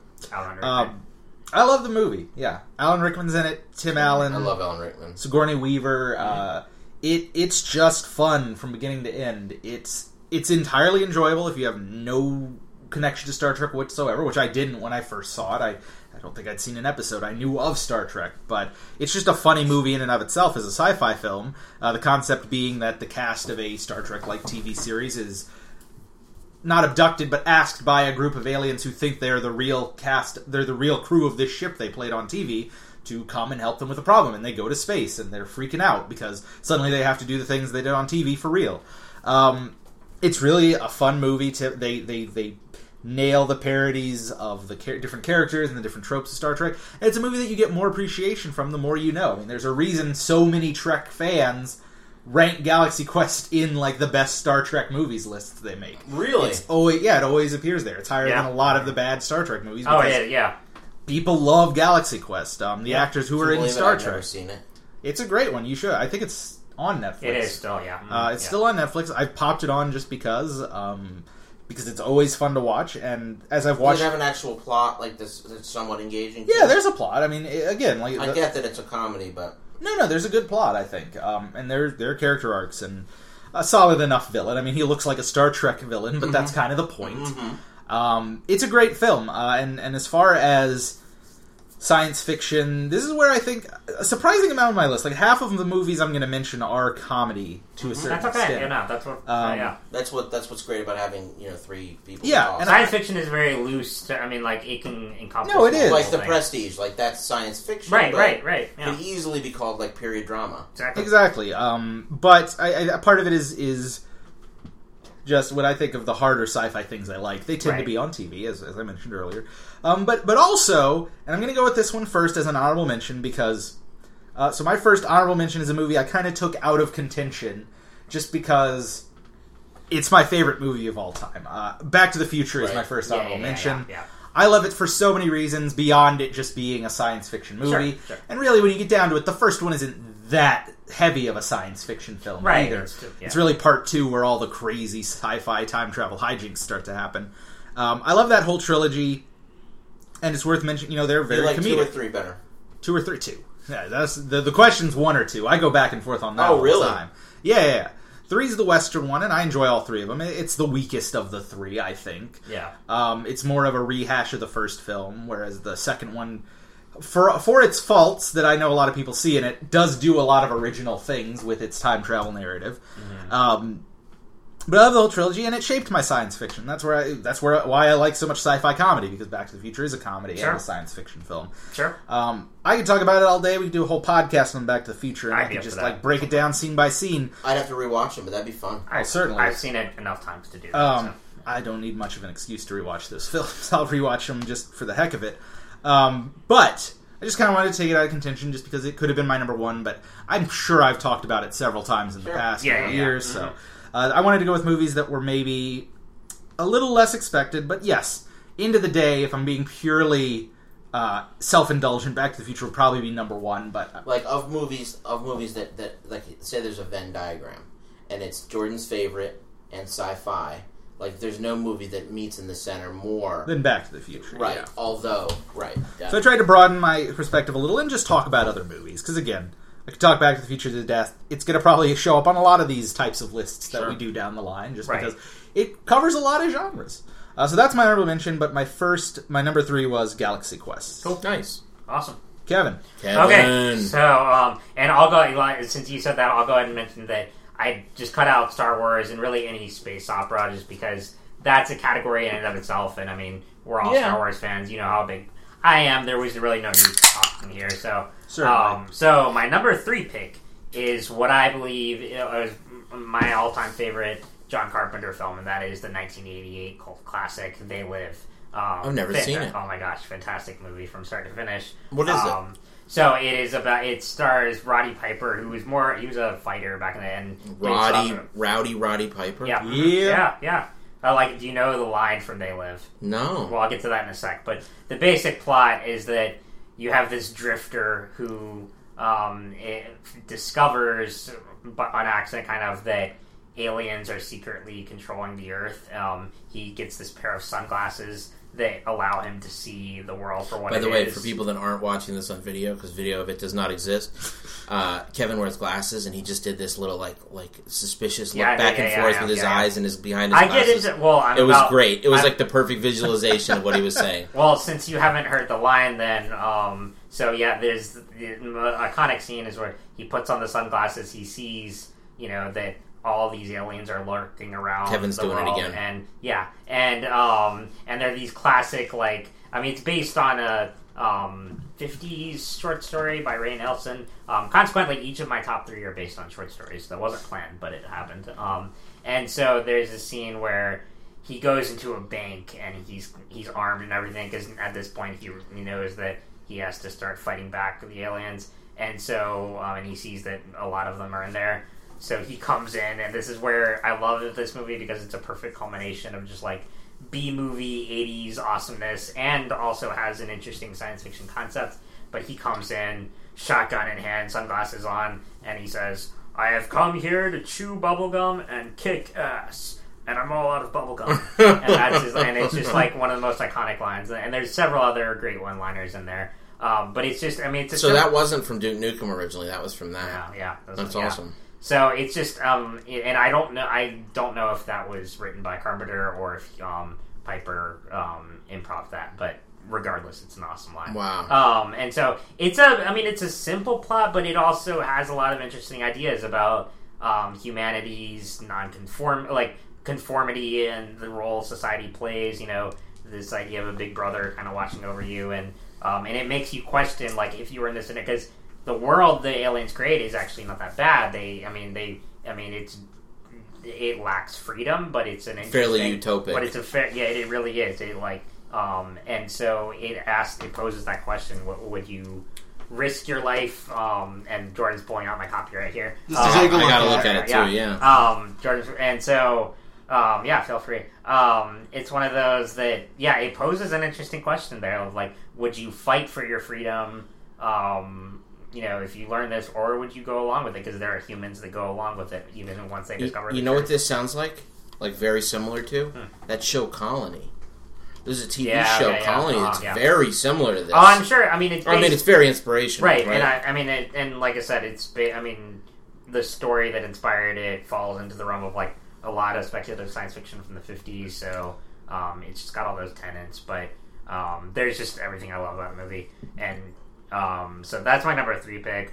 Honorable mention was Inception, but as another honorable, quick one that goes hand in hand with this movie is Total Recall. Um, with you know, I mean, Paul Verhoeven classic that um, I, I love RoboCop too, but um, Total Recall just uh, it deals with um, That movie- export- oh my gosh, that- just, w- we're not talking so the remake. We're talking the No. '90s one. But that yeah. movie, that Total Recall movie, that scene where he's watching, like, for example, on the flip side of my view of, of Inception's tech, that movie, Total Recall, like, I completely bought the, like, recall, recall, recall, like, the trappings of.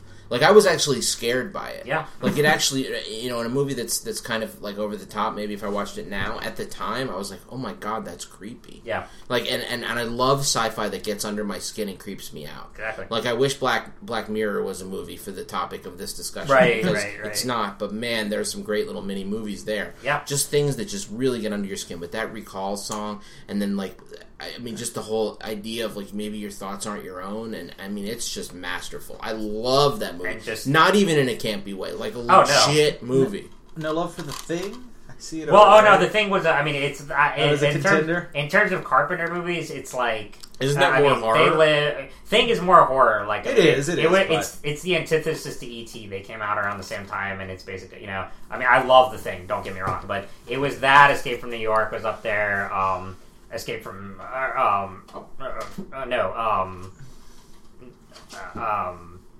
Well, I, I mean Halloween. There's a lot of I mean great Carpenter stuff. Sure, there so is, there is, It was hard to, but They Live. I would have to play. That's fair, that's I'll tell you what, talking about movies over here where we have this awesome movie wall to look at is pretty great. Yeah.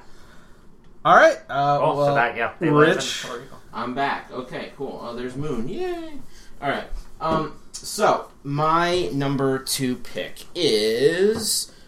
Mm, I hear a tough one. Um. See, because this comes down to what I think is the better film and what I think between two and one, Yeah, yeah. yeah. and what I think is my favorite. Um. Either one's valid. Whichever. Yeah. Yeah. No, I know Criteria you that. I know that. Um. But it's just. Hmm. Well, okay. So here's how I'm gonna. Here's how I'm gonna do it. Um. Yeah. All right. I got it. Um. Yeah. Okay. Okay. All right. Here's what I'm gonna do. Sorry for the dead air, guys. Um, number two, um, Minority Report. I, my I number figured. Two. It's my number two, Oh, wow. actually. Consequently. I mean, you cannot imagine the extent to which I love Minority Report. I think this movie, first of all, front to back, riveting. Oh, absolutely. I watched this movie and I wasn't bored for one second. Uh, Tom Cruise's performance is phenomenal in it. Um, he, uh, he has emotional depth, unlike some of his performances. Um, the tech in this movie is so Gosh, great. Everyone talks about, oh look, it's Minority Report. Right. In every show that has like a monitor, you can pull stuff around on and stuff. You know what I'm talking about? Yeah, yeah, yeah, You're yeah, pulling yeah. files and just like an inter like VR, but it's like a an interface at like a like at the police station. So the trappings of that movie, but just the crazy like plausibility of it. Yeah. What if? Because a lot of people talk about that. Like, what if we could tell? Pre-crime, right? Yeah. What if we could tell? I mean, there's another thing called Psycho-Pass that's come out. It's an anime that's a similar Uh-huh, concept, but it's like, what if you had the ability to know somebody had the intent to commit a crime, Right, and right. all of the moral ambiguities and the moral questions that that arise from that. Sure. But even aside from all of like how how compelling it is in concept and execution, it's just amazingly fun to Gotcha. watch. And I love looking at the the precogs. I love the concept. It's one of those movies that I just can't stand how good it is. It's just so fucking good. No, I got Minority Report is my number two as well. Um, and this is coming from someone I adore. Close Encounters of the Third Kind. It was it's a it's a tough that if I had to pick my favorite Spielberg movie of the 20th century, because Encounters, my favorite of 21st, and maybe of all is Minority Report. Definitely is best science fiction. What I love about it, it's a science fiction drama, it's an action movie, and it's a film noir. Yeah. And none of those feel forced. Like I mean, there's a lot of homage to Blade Runner. There's a lot of um, you know, just pure action movie in there. Um, and it poses a really interesting concept, as you said. And um, and I'm not a huge Tom Cruise fan, but like, I mean, I mean, He's, nothing ser- against he's really Nothing against him, serviceable like- in a lot of his movies. Right, right. Nothing against Like him. He nails like, Mission Impossible. Right, I mean, right. he's like the yeah. but here he just, I mean, plays a character who's so intriguing.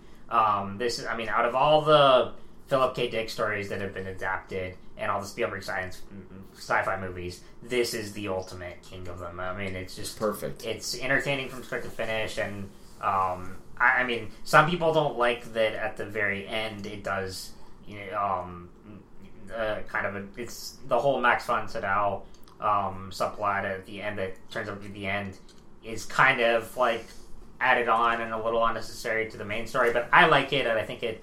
I mean, it brings even more resolution to the story as a whole. Um, It's also a very surprising movie. Like, is, when yeah, I first no, saw it, I mean, and even when you see it again, it's just really surprising. And and to not know, and it's and another thing is I love in in good fiction is an unreliable narrator. yes, Mhm. And he's such an unreliable narrator that he doesn't even know himself yes, what he's capable of. yeah. And until he sees it, and, and I love that scene where he goes, "Oh my god, you're right."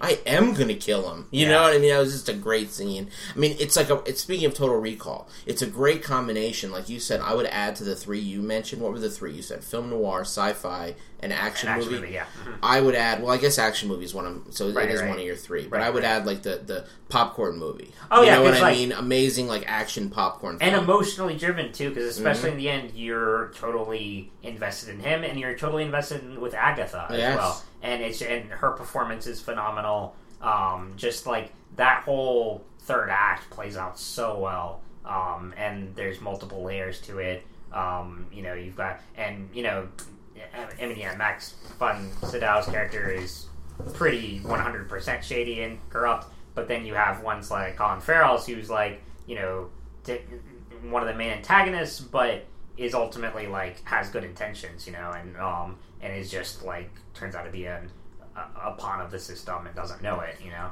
Um, so there's just so many things to consider. I also Um, love the way yeah. that in that world there's no good guys because No. anybody could be public enemy number one. which is as film noir is, you know, yeah. yeah. exactly. Like all of a sudden, our hero is literally the villain of the story. All Yeah. of a sudden, in Yeah. a way, Sure. uh, it's I just love that movie. Oh, I mean, yeah. I always talk about it. I love it. Yep. What did Oh, you guys I'm think of that TV I'm show? I That did TV show was a bomb. I did I, not I watch watched the first episode. I did Um, not watch it. It's a mess. Uh, it's a mess. I mean, I, I, I like um, Limitless TV show a lot, um, and it's unfortunate that Minority Reports wasn't better because you know the the, the premise is just full of promise, It's just that I didn't and they need just it, and I blew didn't. the concept. I didn't need it. And I oh, didn't it's want it. one of the precogs. He's, Yeah. he's older. I, yeah, no, I'm good. Sucks. Don't want it. Don't need it. Yep. All right. Uh, anyway, um, I gotta do my honorable mention. Um, right. Yeah, And Exactly. um, all right. So for this one, I am going to pick um, Ex Machina. Um, I've talked about this a lot, uh, so I'll just go through the little key points quickly. Um, the performances are absolutely mind-blowingly brilliant. Um, it's one of the best performances of an AI coming to uh, consciousness. It's one of it's a phenomenal uh, uh, snapshot of our current the, the current status of us. Like here, like if you believe in it pre-singularity, but running up to the singularity of is that what they call it when when uh, robots have consciousness? I think so. Yeah. Um, and then the performances by um, God, I'm, forgetting- I'm blanking on his name. Um, Oscar Dom. Isaacs. yes, Yeah. Isaac and Domhnall um, Gleeson. and and Dom Domhnall Gleeson. Uh, And those Alicia Vikander. and, right as as the AI. Yeah. Yeah. those three performances. I mean, they are the whole movie because it's all there is. Um, and that's I believe the Asian actress is another actress, right? Right. She's excellent too. Oh yeah, Um, yeah, yeah. I mean, it's just it's just a tour de force. I mean, there's really you, you know it, it asks amazing questions. Like I was saying though, it, it really encapsulates our current age. Like you know, with the whole like there's a guy working at this social media company, and this guy made all his money in social uh-huh. media, but to him the next frontier is AI, and and and and just the the genius of how you can have a movie with three characters and have so many twists and turns and so much intrigue and so much plot, and and and just the right amount of hard sci-fi. Like it doesn't overwhelm it with sci-fi bullshit. It's like his house is smart and intelligent, but it's not too teched out. Right, right. You know what I very mean? It's believable. just it's just like perfect and really really current. Yeah. And and and just just just really really phenomenal movie. So Yeah. that's that's my honorable mention for number 2. It could have easily been on the list. Cool. I guess I'll finish out the Philip K. Dick love fest for the number two Yeah. slot. Uh, yeah, I mean, you can't get away from the book. you really can't. Uh, he's had so many movies, good and bad. Yeah. Uh, the worst being Paycheck, in my mind. I don't know Okay, if either yeah. you've Uh, seen that. The the, the Ben I don't Affleck hate that. classic I don't hate it. movie's terrible. I don't hate it. it. We just rewatched it a few weeks ago, so. Maybe it's worse than I remember. Uh, the the movie I'm going with has been mentioned already. Total Recall, I think, Yeah. is, is that's my favorite Philip K. Dick adaptation. It's Um, and there's a lot going on there. I'm a big action movie star, so I have a soft spot for Arnold. Uh, but I actually think he does great work in this film. oh, it's yeah. it- Um, he's the right type for this character. Uh, I think it does a lot of the same things that Minority Report does. You know, the unreliable narrator, not being sure of what he can do himself, uh, great tech, Not being special sure of who he is himself. not being sure of who he is himself, uh, ambiguous ending with is it all real? Is it part of the simulation? That's you know the big debate about that. I think there's there's a, fan, a less prominent but fan theory about Minority Report along the same lines. yeah, yeah, yeah. But I just really like Total Recall. I love it's slightly goofy.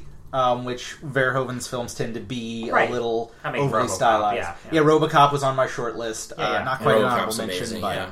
both of those films do great things. Total Recall just it, it, it has great moments. It has great visuals. Um, The aesthetic of Mars is just gorgeous, and it oh, is. I know. Yeah, yeah. When you go up there, it's like I'm like on a journey of discovery. Yeah. Yeah, it's just so fun. Much the same way that like when you play Mass Effect, it feels that way. Yeah, it feels like an alien world. Um, it it it's full of life. I love the reveal. Like the first time I saw it, I was old enough to like be well, a age appropriate because I'm sure it isn't. Yeah, I was already up there filmed. around seeing that. Uh, like, I, I think I was maybe 18, 19, Yeah, yeah, somewhere yeah, in there. but sure. I think the reveal still works really well, like Oh, with gosh, what's yeah. going on, and again, how ambiguous that is at the end. End it doesn't matter, but in the plot itself, the reveal that he is as much a part of the plot that he's trying to stop because Mm-hmm. of his brain wipe. It's just there's so many great moments. The moments when the psychiatrist or the, the like the recall I'm putting air quotes on this, the recall technician is Oh, trying I to talk that. him out of it. Yeah. And he sees the bead of sweat running out of the guy's face. He blows him away. It's just there's so many great movie or movie moments in that film. Um, I've always enjoyed it. I had just like uh, like last year. I remember I was it was like two in the morning and it came on uh, TNT or TBS or something. Yeah, yeah, yeah. I was like, no, I'm watching Total Recall now. so good. Nicely Um, edited, but nonetheless. Yeah, nicely edited. No, no, uh, No no three three-breasted alien woman, uh, alien hooker. uh, but I, I love that. I love the the again the overly ridiculous uh, tracking module he has to yank out of his brain. Ah, It's, an, it's like an excuse for Arnold to do his thing. Yeah, the ludicrousness of wrapping a wet towel around your head Right, to right. block out the signal. Um, the the weird fat woman suit he puts on. There's just Yep. so many great Oh little God, things you're right. about it's Total like it's Recall. like you know what it's a lot like. It's like playing a, a, a really good video game. Like in a way, you almost feel like you're in this great video game. It could have made a great video game. it could have if well if Never the did. time had, Right, had right, been able right. to realize Like it. if System Shock devs could have had like the resources of today, the creativity of when they made System Shock Two, and that movie's plot, that would have Uh, been it. But no, I love Total Recall. I I, I want to it's see not- Ken Levine's Total Recall. That'd be pretty sweet. It's not the high, most high-minded of of the uh, Philip K. Dick adaptations, obviously. Right. Um, I think it should be higher. I mean, it's a cult classic, but it's like, but I, a lot of people don't understand how great it is. Uh, it's true. What do you think is so great about it? I mean, what is? I mean, the perfect culmination of there's an element of satire there. There's an action movie. There's it poses some interesting questions, and the visuals are, I think, the most spectacular of any Paul Verhoeven film. I think they're probably the most spectacular visuals in a sci-fi film up to that point. Uh, yeah, Uh, you know, with a couple exceptions, only Sure. because uh, you know other exceptions. I mean, really, it's it's up there. It is know, up as far there. as visuals. I think it's a culmination of everything I love about '80s films in general. Yeah. Uh, And- it came out in the ni- 1990, but close what, what was great too was because it was an action movie with with uh, uh, Schwarzenegger at the helm. It was able to get the budget that a movie like a sci-fi movie based on a Philip K. Dick might not have gotten otherwise. yeah. Um, I don't know. Maybe I'm wrong about that, but I just feel like I just feel like putting him in it like allowed that movie to be to get its full. yeah, no, it did it's more elevate it, complex yeah. than most Schwarzenegger films. by Yeah, far. oh yeah. Mhm. Now, uh, before I get to my honorable mention, elephant in the room on this Philip K. Dick moment. Uh, any Blade Runner mention anywhere on honorable mention list? Well, like I I, have Blade Runner I, on mine. I, I put it as uh, like I was debating with you that in Minority Report, so I I didn't put Blade Runner on. Blade here, Runner's on my there's a few list. others. but it's like I because I picked Minority Report as a great homage to that. True. and as I think in the, uh, an elevation of it. I mean, it, It's That's- it's just one worth. fair. I wanted to mention this Right. Philip K. Dick. Philip K. Dick. Not mentioning Blade Runner would be a little. oh gosh, yeah, no, I You like. need to at least. Oh no, no, yeah. absolutely. I mean, Blade Runner is one of my favorites. Uh, it's on it's on my list. I We'll mean, get to it. yeah, yeah, good. Uh, but my honorable mention I'm going to go with is my two honorable mentions that I have left are a little more eh, sci-fi, but not really. Okay. The focus is somewhere else. So I didn't. Okay. I, I kind of went back and forth. Uh, the first one that was firmly as an honorable mention was Snowpiercer. That's Oh, that was great. I love that Great. movie. Um, one. It was a, 2014 was a great year for Chris Evans, uh, and he rocked it in this role. Um, it's very much technical. Like again, it's like how do you define science fiction? It is a scientific expen, you know, It's extrapolation like a video of game global style, warming. but it's I mean it's still got a science fiction concept of It certainly does, like the the, the concept, but but it, it it's a very different kind of movie. Like Yeah, I don't yeah, yeah, think yeah, of it yeah. inherently sci-fi, Sure, but it sure, is. sure. Um, but I just love that movie, and I, I I do. I think it's sci-fi more than it's any any other genre. I mean, eh, you know, I it's mean, more. I, I I lean more post-apocalyptic, which do tend to be Yeah. sci-fi. I don't know. Yeah. I think it would fit more on that list than like Yeah, this yeah. list.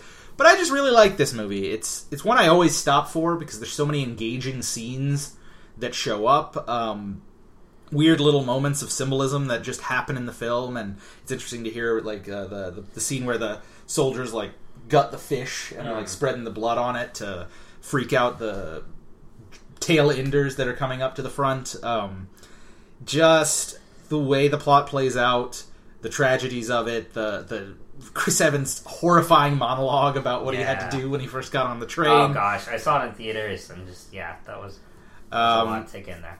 it it's just it's it's utterly bleak, and even its uplifting ending is still like a moment where like, how is this It's- really that Yeah, uplifting? it's not that yeah, uh, it's not. They're still pretty screwed. Yeah, um, maybe it's. I, I think it's more meant to be a life will go on than humanity will go on Yeah. sort of thing. But yeah.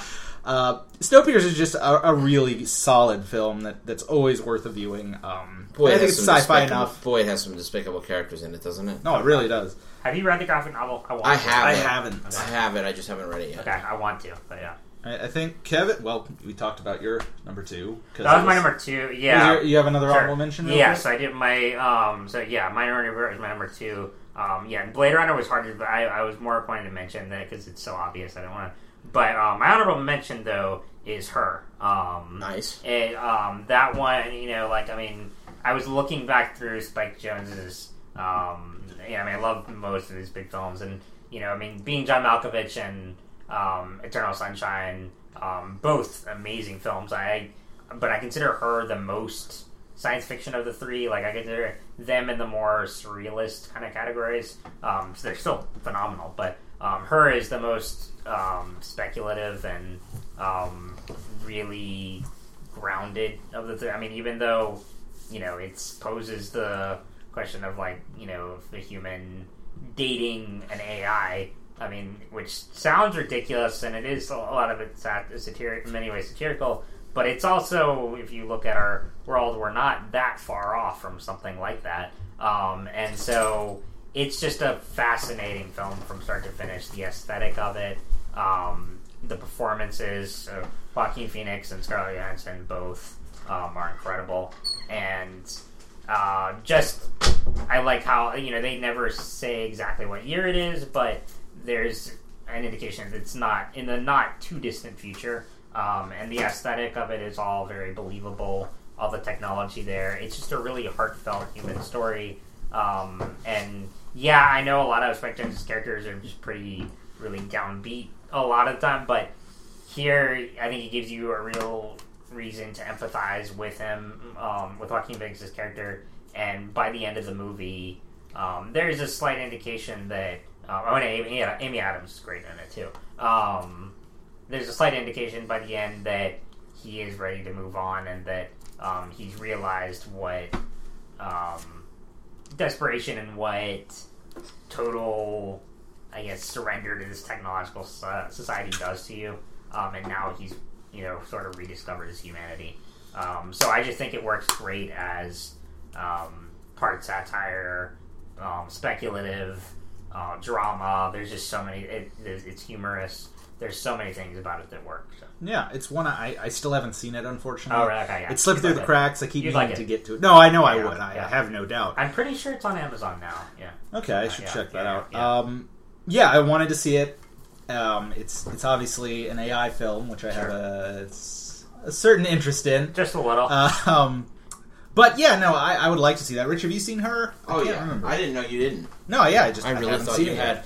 Um, you know, I liked it more than I thought I would. okay. Yeah. I'm very hit or miss with Spike Jonze. I believe he's adaptation, right? yes, I love So adaptation. adaptation is one of my top five movies of all time. I love adaptation. Adaptation to me is an absolute masterpiece, like Yes. amazingly. Yes. Punch Drunk Love is not him. No, that's, uh, That's Anderson. Anderson. Yeah. Um, but I don't love being John Malkovich as much as a lot of people do. I like adaptation better. I Me still too. like being John I do too, but I, I like I like adaptation way more. Um, and then uh, I haven't seen it's Eternal Sunshine. His Yeah. I haven't seen Wait, that. did he- No, no, no, that's, no. that's Michel Gondry. That's right. Oh, okay. no, it was written by um, what's by um, why am I drawing a blank on the name? The writer of adaptation and being John. Malkovich. Oh, okay. Um, I know who you mean, but I can't think of it right now. The guy who's actually in the adaptation, uh, Yeah, um, Charlie Kaufman. Charlie yeah, Kaufman. Yeah, Well, we yeah, both hit it. Yep. Um, but anyway, I, so I liked her more than I was expecting to because, see, to me, I, I even Ex Machina. When I was going into that, I was like, "There's three people in a house. Like, how am I going to be compelled?" Yeah. And and and with this one, it's like it's a dude and his AI. I know they're going to be making uh, very, you know.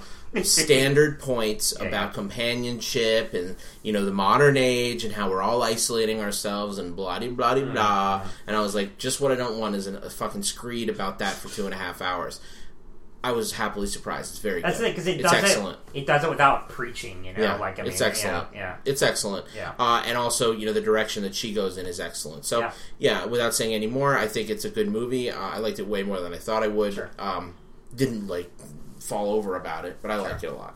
yeah. Cool, cool. Uh, I guess that brings us to our number one Yeah. slash last honorable Yeah. mention. Okay. So, So, let me, let me, Now, uh, go ahead. question was the last because you said best and favorite. What was number two? What was Minority Report? Was it the best or That Well, was that's my- gonna that's that was gonna my come number out. two. No, no, no. He's talking about what I said Oh. about how I was like best and favorite were Oh, yeah, interchangeable. Yeah, yeah, yeah. Uh, so yeah, it was between Minority Report as my favorite, as my favorite, um, and my number one pick being Blade Runner being best. okay? Uh, I think it's pretty uh, easy to argue that Blade Runner is one of the best science fiction movies of all time, if Oh, not the best. If for me, it is the best, um, and it is the best because it is.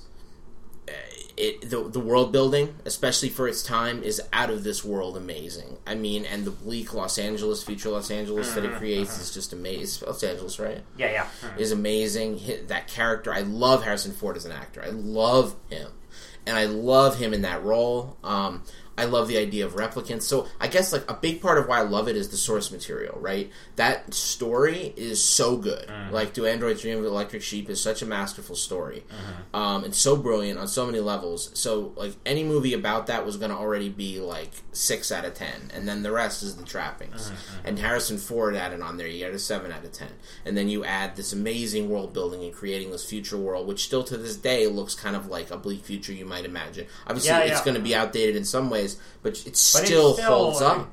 It still holds up. I mean, it was really the what paved the way for a lot of film noir science fiction hybrids. like your or like your Fifth Element and things Yeah. like that.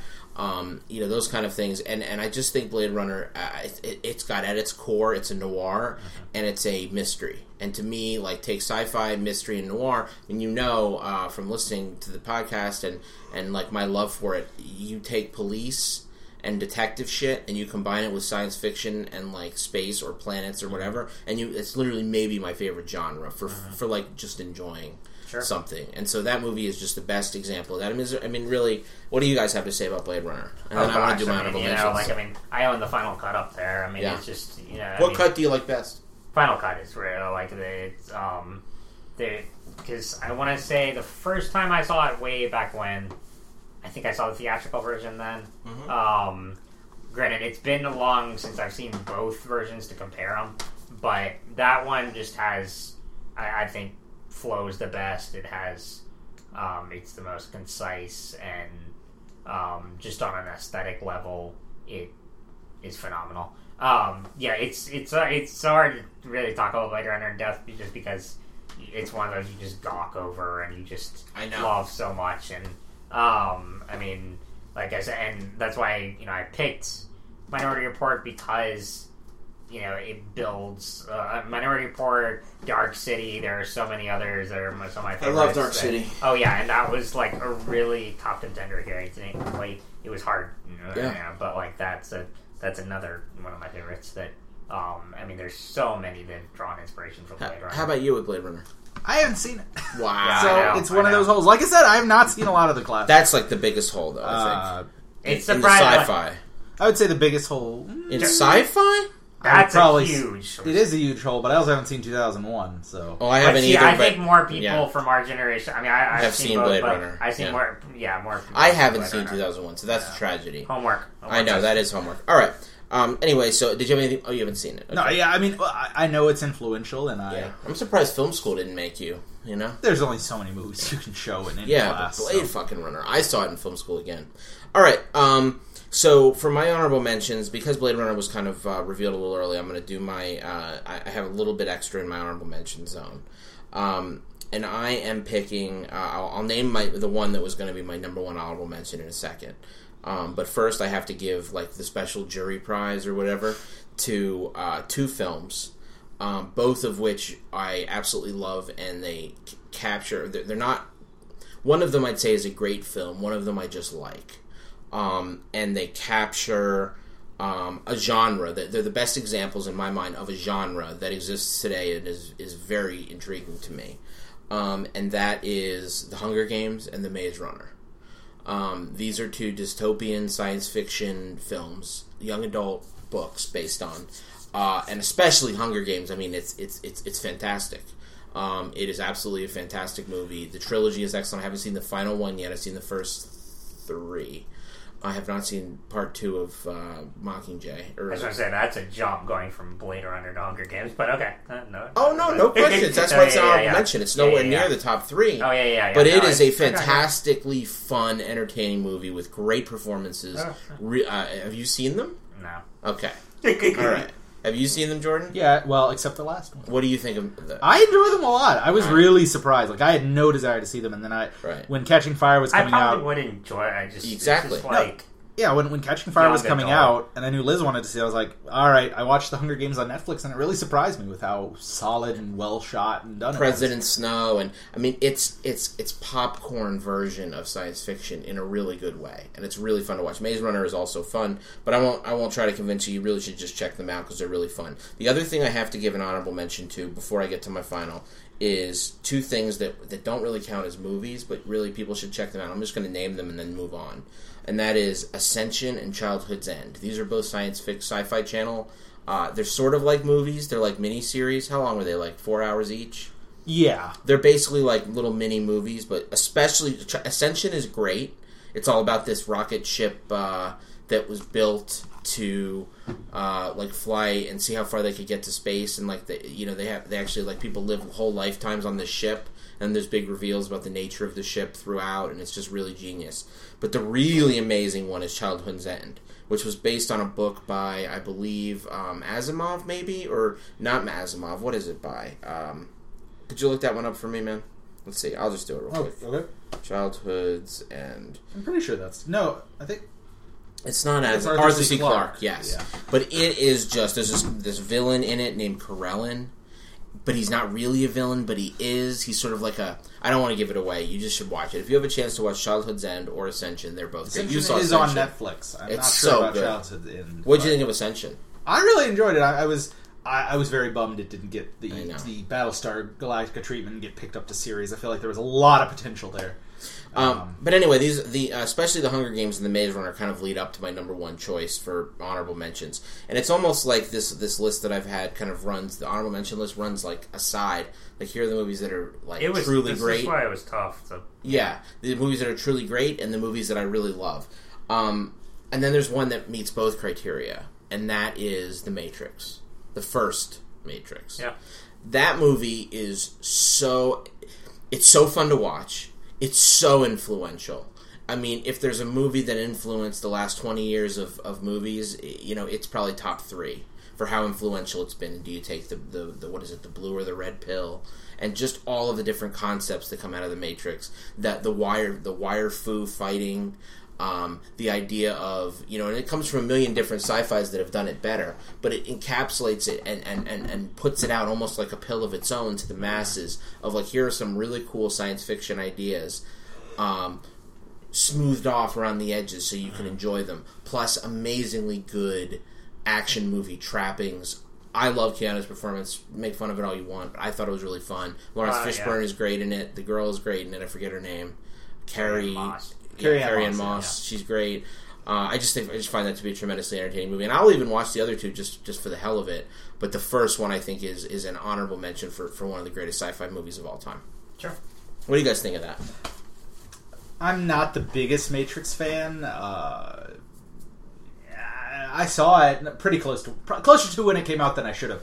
Uh, It- again, That's one of the ones where it's one of my favorites. Like on a personal, like I mean, Yeah. I've, I've seen it so many times.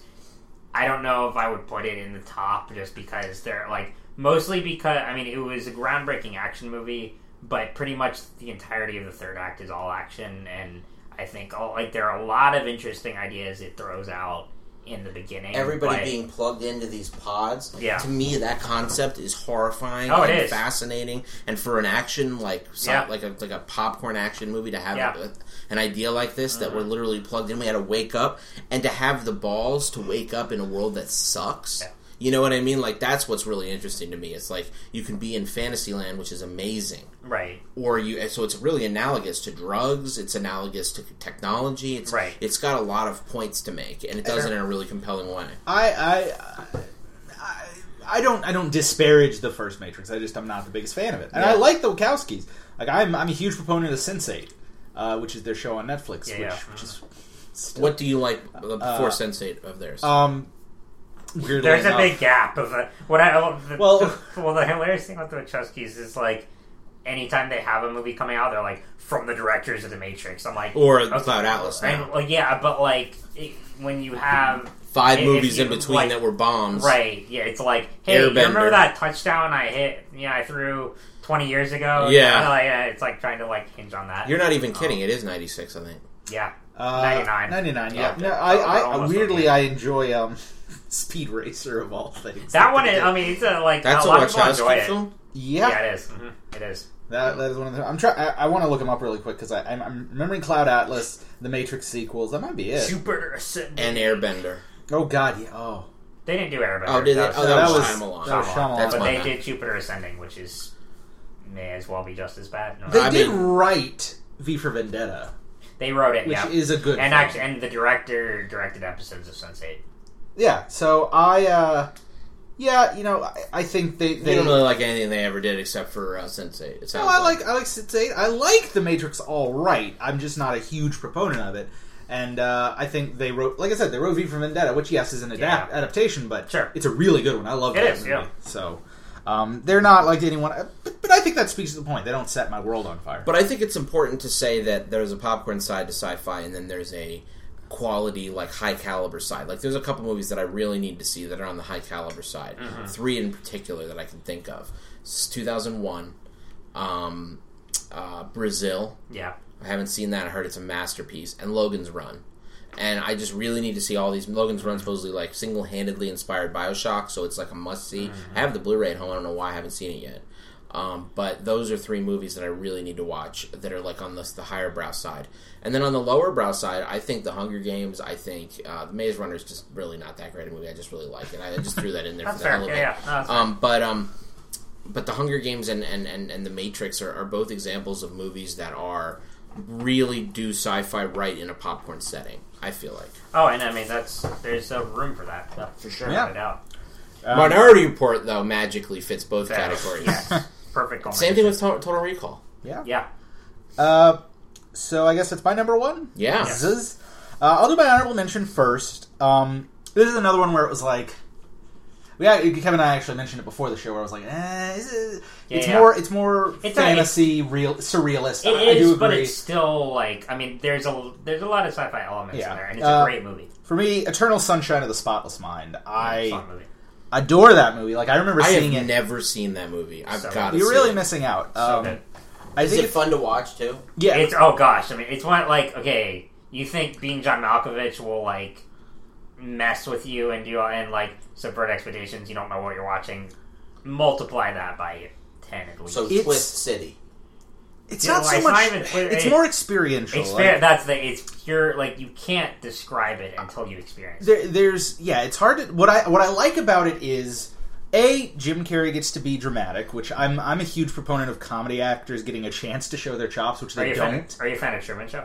uh, yeah i love Yeah, yeah. Show too Yeah. um, zach braff is another actor who i think really got typecast into comedy and no one really takes him seriously as a dramatic actor and that happens way too much i think Adam Sandler does fantastic in Punch Drunk Love. Yeah when he has the right director he he, he I'm not, You need need a a short I'm I'm not not the movie Sean hugest Adams. fan of it, but I Sandler. you. Um, but I love Eternal Sunshine for that reason. I love the concept of you know having a great relationship that turns really sour and then wanting to just completely erase it from your mind. And they have this memory deletion process, and it's very. What I, I think you'd like about it is they very much go into the science of it and mm. show like the setup and him in bed and the technicians coming in with the computer and like mm-hmm. setting up the programs to erase the specific memories. And then when he starts to like break from the because inside his memory they start with the bad memories because the way it works is they, they completely remove her from his memory. And he finds out when he runs into clementine his former love interest on the street and she has no recollection of him. And he learns about the process. And so they start deleting stuff backwards. The problem being, they get rid of all the bad memories, and he's kind of left starting to miss her and reminisce about her, as you do. Uh-huh. Um, assumedly, I, I've only been in one relationship, uh, but the the way it shows him running from everything and trying to escape the memory deletion process, and they like lose him in his own subconscious. Oh wow, Uh, sounds and- fantastic. yeah, Michel Gondry is a vi- he's really a visual tour de force. He's done music videos. Um, I think this worked because he had a solid script. The Science of Sleeping gets way more What's surreal. that? That's his uh, follow up. Oh. I think he also did Be Kind Rewind. Did he cover the story for? I know He did script. Be Kind Rewind. I'm pretty sure. Kaufman Really? wrote- What a, that would be a, di- di- diversion. Kaufman wrote the script, but I think he collaborated with him and But- one other guy on the story. What I love so much about it is the way it's kind of like Uh, one of the things I always hear, you know, directors talk about, and young directors, and it Yeah, being yeah. like, you learn all these tricks in film schools, and then Sure. you like rush to make your first movie, and you throw them all in, and it's all haphazard. Yeah. he he's able to do it because It he's really- creating this surreal landscape where you could use forced perspective and like cheap sets. And, It's the same way I felt coming out of Swiss Army Man. It's like the the the Daniels directed that. It was just like there is all the, the you know they tell you when you're starting out as a writer or director, don't try to like subvert expectations, and do all these crazy things. You know, like because if you be if you're too ambitious, it's gonna go crazy. And they succeeded. In, uh, in a This guy is the way. biggest mix. yeah, He's done Green some- Hornet. I mean, Wow, yeah. I'm looking the at the green list. fucking Wow. hornet. Yeah, okay. Well.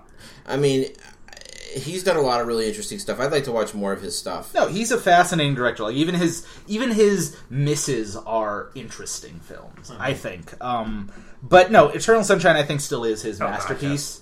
Very much. Um, it it just from beginning to end is so fascinating, um, and the way it plays with their relationship. And I I've always like my biggest knock against the movie is I wish they'd gone a little further with the ending. There's like the conceptualized ending that I think was in a making of book or something where they Yeah, talked yeah, about like having a like kind of an epilogue scene at the end of the movie of and this isn't a big spoiler because you know the the general plot is like because the movie ends with with both of them not him sort of remembering her and they kind of start their relationship anew and it's kind of a happy ending. But there's like this conceptualized ending of like 80 years later where they're both old and they're like sitting in the waiting room of the memory erasure place and they just see each other and it's like they've been going through this cycle their whole life. And it's way more nihilistic obviously but I, I always would have enjoyed seeing that ending, ending, but just the movie in general is just so fantastic. Um, man, maybe this should have been my number one. Uh, but that I went honorable mention. I think it is Okay. a little more surreal, weird. Sure, sure. Uh, number one for me, going back to the comedy well. Um, Back to the Future is my favorite sci-fi comedy Right, right. of Oh the no, I think I know what's coming. but I love Bill and Ted's Excellent Adventure. Okay. Rich's face just That's not a. contorted. I wouldn't put that as a science fiction, but it. It's all. It's time. I, you know what I thought you were gonna say? What? Paul, I'm not the Wow. biggest Paul guy. Really? You don't- If I were gonna go, um, because that, I love that. One. I don't know. I well, I I don't love it. I really. It's a enjoy solid it, but it's film. like, If yeah. you were gonna go that route, you. I was would've expecting you were going there because like we both talked Edgar Wright. a lot. I know he didn't direct it, but it was. I would have gone it was, World's but it was Simon. right. Okay, It- I mean, because obviously that was a- Simon Pegg. but right. Paul's a Simon Pegg and Nick Frost collaboration. It is. Um, I I like World's End a lot, and I've appreciated it more on review. yeah, yeah, yeah. Yeah, I was gonna say Uh, because at first it was a little. It was a little less- disappointing from the first two and Space. Yeah. but uh, no, Okay, I was not expecting Bill and Ted, but go ahead. Okay. I told you my list is Try, weird. try to sell Okay. me on Bill. and What Ted. did you think? Bill and Ted because I saw you writing it earlier, and I was like, is he writing some news? Like, are they doing like a Bill and Ted reboot? They're or always something? talking They're about always that talking third about movie. three, Yeah, Because yeah. that's what I was like. It's got to be that. They 'cause posted it on can't Face- be on his list. They posted on Facebook all the time. Yeah, like, I- on there. I love Bill and Ted. That movie is great movie. hugely entertaining, and it's it's it's exactly the sort of goofier. Like Back to the Future is all about the the moral like dangers of having a time machine. Right, Bill and right. Ted is just It's like, screw it. we're gonna bounce through history and do Dude, stupid Have you read- stuff. bring guys back to San Dimas, man. Have you read Chrononauts yet? Not yet. I, 'Cause, like, I'm sure you're- I would mean, enjoy it's it. So much Bill and Ted in there. Yeah. Um, I I really enjoy Bill and Ted. I, I just think it does a great job of, of setting up this sort of ludicrous plot setting and then Right. having fun through history.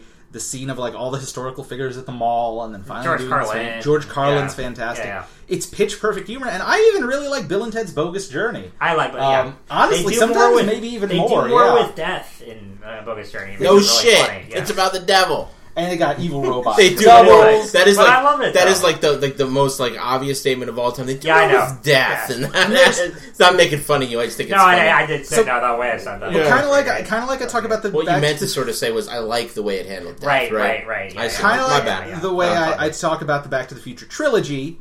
I enjoy the Bill and Ted duology, and like both of those movies are great. I remember there was once a deal where when you ordered a pizza from it was either Pizza Hut or Domino's, you got a DVD with it, and there were a bunch of movies, and one of them was Bogus Journey, and I Oh. remember seeing it there for the first time, and I loved it. And I, I, anytime the movies come to Netflix, they're one of those weird titles that kind of bounce in and out They of go, oh, availability. yeah, yeah, yeah. Um, I'll watch Excellent Adventure. I'll watch. I- It's in the same mold as Galaxy Quest, where if I just Yeah. need a movie to kill a couple hours, Right. it's a perfect. oh, it's a pick. perfect guy. Yeah. Um, and Bogus Journey, I think, is actually surprisingly creative. It's a little more out there and takes Yeah, bigger yeah. risks. Yeah. Sometimes it flops a little, but I, I think it's just really cool. And like the final battle where the good guy, where the, Bill and Ted and the bad guy are just talking about ah, but when I win, okay. I'm gonna use the time machine to do this, and these these things just start appearing for them. It's just it's a great scene. It's Oh, it's, a great pair of movies, and It's awesome. it's a lighter sci-fi in some aspects, but uh, the central drive is science fiction and this dream of a utopia, and Yeah, and I mean, you know, it's and just I mean, we've it, it, it's one of those. Let's like, since then we've seen a lot of similar takes on that and like comedic time Hot travel. Tub like- Time Machine. Yeah, but Bill and Also Ted is, solid. But Bill and Ted launched that really. That was Hot Tub and, Time like, Machine you know. too? No, I haven't seen it. I heard it was atrocious, which I'm not even surprised. I thought Hot Tub Time Machine, minor tangent, it's sci-fi. I'm not, I'm not feeling too. Actually, does a pretty good job of, of kind of capturing the Back to the Futurist ish, you know, revisiting your past sort of mold. Uh-huh. It's obviously a little broader, and and you know, there's a reason John Cusack didn't come back for the sequel. but I don't know. I, I really enjoy. So it's not the most high-minded pick at all to go and But hey. And if we were talking, if we revisit this topic for TV, you're going to see a. It's good. That's where I'll have difficulty. It's going to be a slew of top tier sci-fi shows that are like deep and thoughtful and Right, right, introspective right, yeah, yeah. that I'll be like jockeying between. But no, for me, I love fun sci-fi movies, and Back to the Future is probably my top top. But Bill and Ted's uh, my number one for this list. Sure. It's fantastic. Nice. Don't All tell right. word. Kevin, take, take us All right, back well, to we- High Academia. We need one black and white old school sci-fi gem. Yes, and, we do. And for that, I pick none other than, and I'm sorry, it's not up there right now. What? But like, uh, but like, I'm going to, get but this is a film I saw um back. Is this in, your honorable or number one? This one? is my number one. Okay. Back in middle school is the first time I saw it, and I've Okay. revisited it since. Um, I think I've talked about it here before, but this is the original 1951, The Day the Earth Stood Still. Flawless Ooh, movie. nice start, pick. Flawless movie from start to finish. Um, Was, Rock- Ke- was Keanu in it? We don't we don't talk about that. We don't talk about the remix. Only I existence. could say that totally deadpan. All We right, don't go talk ahead. about that remix existence. Keanu's We're come not- up so yeah. much in this. Yeah. list. Keanu, We dude. love. I love Keanu. Yeah, Keanu's in, in, I the, love in Keanu, the but- Matrix. Keanu's in um, Bill and Ted. Keanu is in um, what's the th- uh, this uh, the day the world Earth Stood Earth Still, Stood still. But All I, I love Keanu, but we are not talking about his remix. So. All right, cool. Um. So Keanu says, "Whoa." yeah. Whoa, dude. Um. So first off, Robert Wise, the director, had a really interesting career as Robert what- Reeves, Wise. Is that- brother of Keanu No. Reeves. All right, Oh sorry, my go God. ahead. Oh Sorry, my go gosh. All right, who, And what's name- the- um, sorry, go ahead. So he's the director of Sound of Music. He Okay. did Star Trek: The Motion Picture, the first one. Um, he did. Let let me just look this up. He he has a pretty vast career in there. West Side Story. Um, let's see. Uh, what was- um, he did. I'm looking through some of these that I would know. Um, yeah, like a lot of. that. I mean, he did musicals. He did sci-fi, um, dramas. Um, the Day the Earth Stood Still. It's a um, oh, the House on Telegraph Hill is a film I really like. Um, came out the same year. as Day the Earth Stood Still. Man, Um, they, they were they, they pumped him out back then. Yeah, they did. Yeah. Um, so Day the Earth Stood Still. It's a simple premise by today's standards. It's um, this alien arrives on Earth, and um, they've there's this robot race that has been constructed to maintain peace in the Ooh, galaxy, and they eliminate those that threaten um, the safety of the universe as a whole.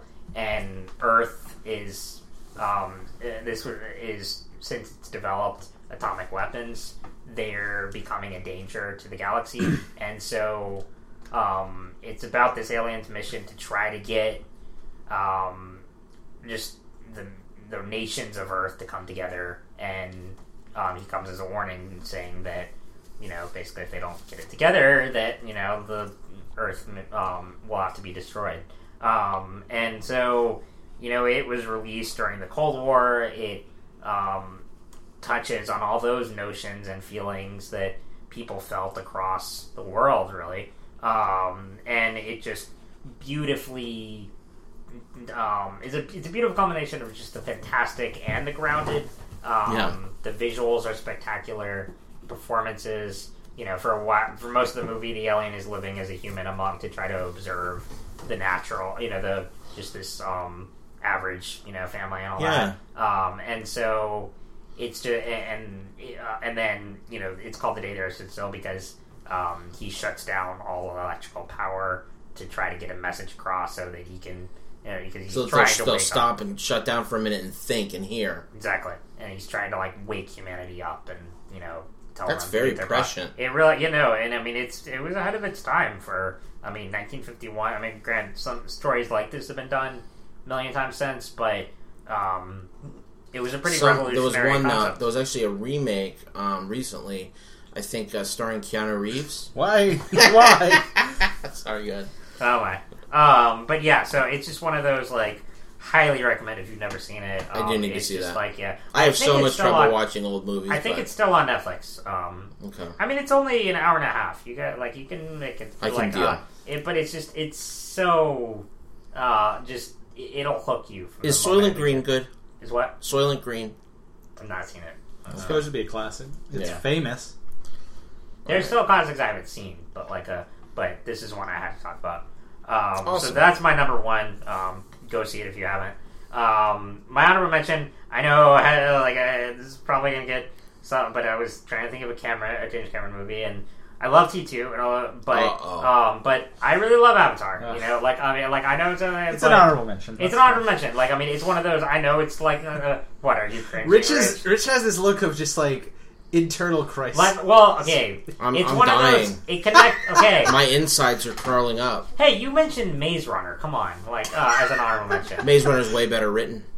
It's Wow. not. Uh, it, okay, the it's one of those. I know It's got better like- writing, dude. I mean, I know it's not those, but Visually, I Vi- will hand well- it to you. It's a masterpiece of visual. visually, but also on a personal level. I mean, it is one of the few that actually. I mean, yeah, it's not a great script, but it does have a strong disabled character, and that really connected with me. oh, that's true. As a, you know, I that's mean, like true. I do forget. I did forget that aspect. like- Like getting to live out that sort of yeah. Yeah, and it, it was one of those that like it made it a part of the movie, but not the driving force. You it proved that you can have, uh, you know, a, a paraplegic character that, um, and in this big sci-fi epic and all that, that wasn't. You know, they didn't dwell on that. Just you know, that was just a part of that, and I like how it approaches that. So I mean, you know, it's not the. I mean, gosh, there's some terrible dialogue in there and all that, but I mean, but. Um, but it's it nonetheless it, right Unobtainium. yes, I know. Um, and there, but yeah, and I mean, it is a cinematic triumph on a visual level. No, you know? there's no question. I can't yeah. believe there's going to be four sequels. I don't really wanna There were gonna be three. I don't there's wanna- four. I mean, at least you can admit that it doesn't need. It does not. No, gosh, no. I don't. I, I, I, I'm talking about this as a standalone. You know, I don't want it to be a franchise or by any means. oh, it is. But I know it is. But you know, so I think it's it, like but- 2018, 2020, 2022, and 2026 or some nonsense like Right, that. right, right. Right. He gives himself two years in between the last two to like make another crap fest. Oh wait a second. And I no, mean, I mean, uh, there's no question that that movie. Like I went to see it in 3D, right, right. and it was jaw dropping experience. Right, right. However, about two thirds of the way through the movie, I couldn't wait for it to end. Mm-hmm. Um, only because um, story wise, it's a fucking slog for me. yeah. Um, No, that's if fair. I if it had an intermission and I watched it in two parts, maybe it'd be better. It's a little long. Um, I don't like the fact that see, see now the angle you brought up is fascinating to me Mm-hmm. because I always when, even when I saw it, I thought, boy, that's cool. When you watch like this joy that he has, it just you know getting to experience life in a different way, Right, you know, right, and all that. That is just really cool to watch, and I, I just think that that's really cool that it handles his character. Um, it, respectfully, I'm guessing right, right. it yeah. does handle no, it well I think it does. Yeah. I mean, that that's a real testament. Yeah. So I, I give it, it. It went up, you know, 0.5 in my estimation. Sure, knowing sure. that it, that it moved you in that way. Um, however, the the the the the environmental screed that it is yeah, yeah, yeah. really pisses me off. First of all, I don't like any kind of screed. I don't want to see. Okay. A, I don't want to see a political screed. I don't Yeah. want to see an environmental screed. I don't want to see a pro emo music screed. Okay, I don't want to see any fucking screed. I mean, I You like. know? I mean, and I'm- I don't want to see a movie that tries to beat my head over with we gotta, you know, keep our resources intact. Because if we tear them down, all the beauty in the world will be gone. Oh, and I'm with you on that. Like, I mean, I'm not big on, um, you know, like, I mean, this is like, for instance, like, I didn't really like Sausage Party because I thought it was too Yeah. heavy-handed in The it- anti-religion. like, well, the anti-religion and just the like the way it presented that and the themes were so forced into you that it it It like, went from being interesting uh, it disconnected statement. to the point where it disconnected me from the story, and I get that with this, you know. So, like, I mean, Um, so it's one of those. It's I mean by no means perfect, but there's just a lot I love about it. I mean, I saw Okay. it at a time I'll give you that. where I was like, you know, like I was in high school and you know I was going through some stuff, and it just like it was one of those like refreshing kind of like it has the fantastical elements, and I just like that character, and I love the visuals, and so it's just one of my favorites. But, yeah. That's cool. That is that's cool. I, I can definitely see that. And another, uh, Sam, uh, another quick favorite is Super Eight. I mean, I really love Yeah. it as a you know as in a uh, I never saw Abrams' that. throwback. Never saw you want to borrow it? Not really. Okay. No, I mean, I don't know why. I'd, Okay. I'd much sooner borrow like 2001 or Okay, something. yeah, yeah. You know? Well, borrow But Super 8's good, huh? Uh, Yeah. Yeah, that's I mean. what is like, it that makes it good? Like, I guess you really like it's like Stranger, Stranger Things, Things. too. yeah, Yeah, it's like I mean, it's a nice '80s throwback that also gives you really good characters and um, is by definitely an unabashed Spielberg love letter. That's Um, awesome. And And it's an just Abrams directed movie? Yeah, he wrote and directed. wow. Yeah, yeah, yeah. There's not that many of those anymore.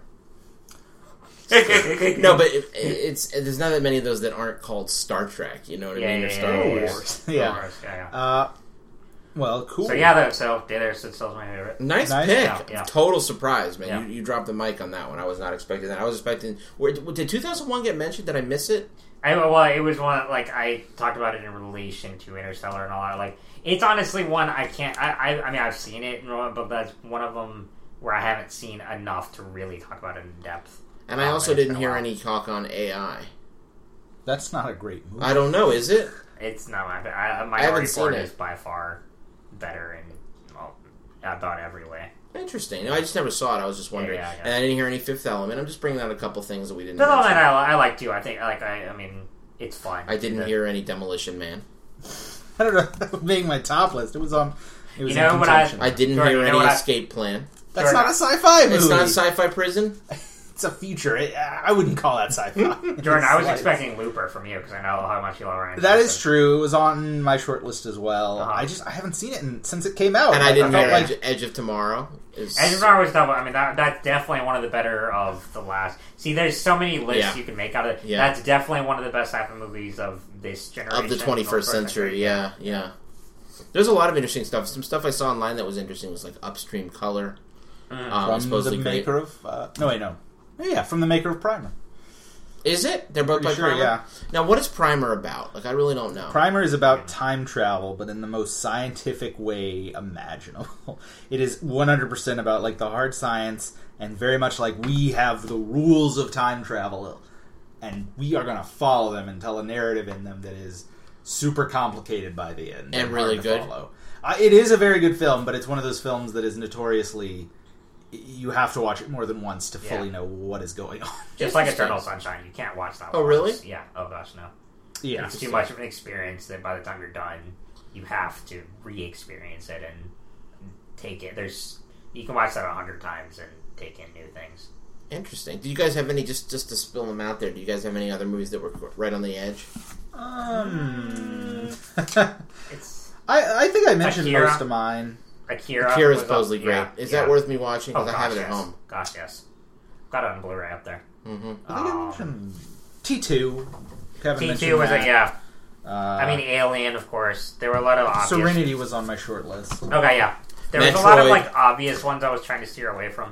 Um, I I mentioned Close Encounters. That's uh, you know my favorite classic Spielberg. Why does Akira have a, a pill on his back? Wouldn't uh, I never knew that. It's weird. Oh. Anyway. But there's, I mean, this is something I could talk about all day. Oh, I got one. A Scanner Darkly. Did you see that? I haven't seen it. Okay. You No, seen okay. it? No. Oh, Children of Men. That was up there too. A lot of people like that movie. That was one that I'm like, I really didn't It's like. it's dense, is my you know. It's Yeah. not, it's No, not one I like. I watch for enjoyment, but You- you know what- Good. You know what is enjoyable? Hmm. What was that? Uh, vi- you guys are gonna laugh when I say this. This is like Hunger Games, but worse. You're gonna laugh at me. Um, uh, it's a Vin Diesel flick.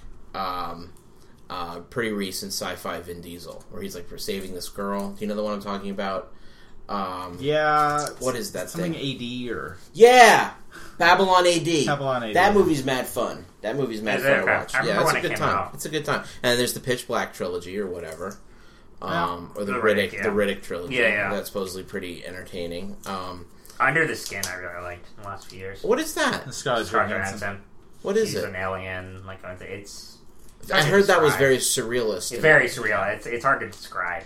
Um, but I, I I Interesting. recommend it. I think it's still on Amazon. Yeah. Okay.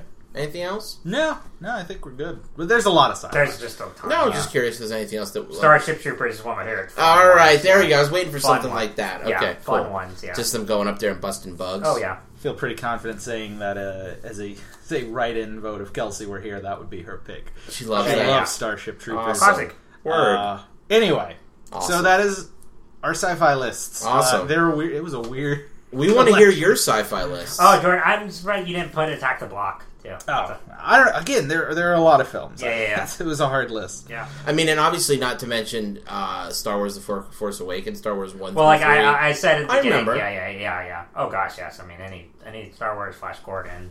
I mean, ton of superhero ones, but so space opera, right? Star oh, gosh, Trek, yes. Oh, right? yeah. Interesting, interesting. But yeah, as, Awesome. as Rich said, we'd love to hear yours. Reach out to us. We are all over social media. Tell us where you can interwebs. find us, people. Uh, well, you can of course find us at thejoyofgeek.net, Mm-hmm. where recently we talked about a lot of films today. You can find our reviews on a good number of the ones we've been watching. We always like to check Pete's in there. Dragon, what? Pete's Dragon review, yeah, and a Don't Breathe review. Um, but there's all kinds of good content on the site. If you haven't checked it out yet, what are you doing? We're, You we're should be constantly there. putting new articles up and content and features and all that great stuff. Uh, you can of course And for find the us. most part, it's stuff we like. So I mean, like it's Yeah, all, it's we're been all, pretty you know, positive. Yeah. Uh, so Except you for can Ben also, Hur, right. Well, yeah. You can also find us at The Joy of Geek on Facebook, at The Joy of Game on Twitter. Uh, you can find thejoyofgaming.com for the entire archives of episodes going all the way back to 2012.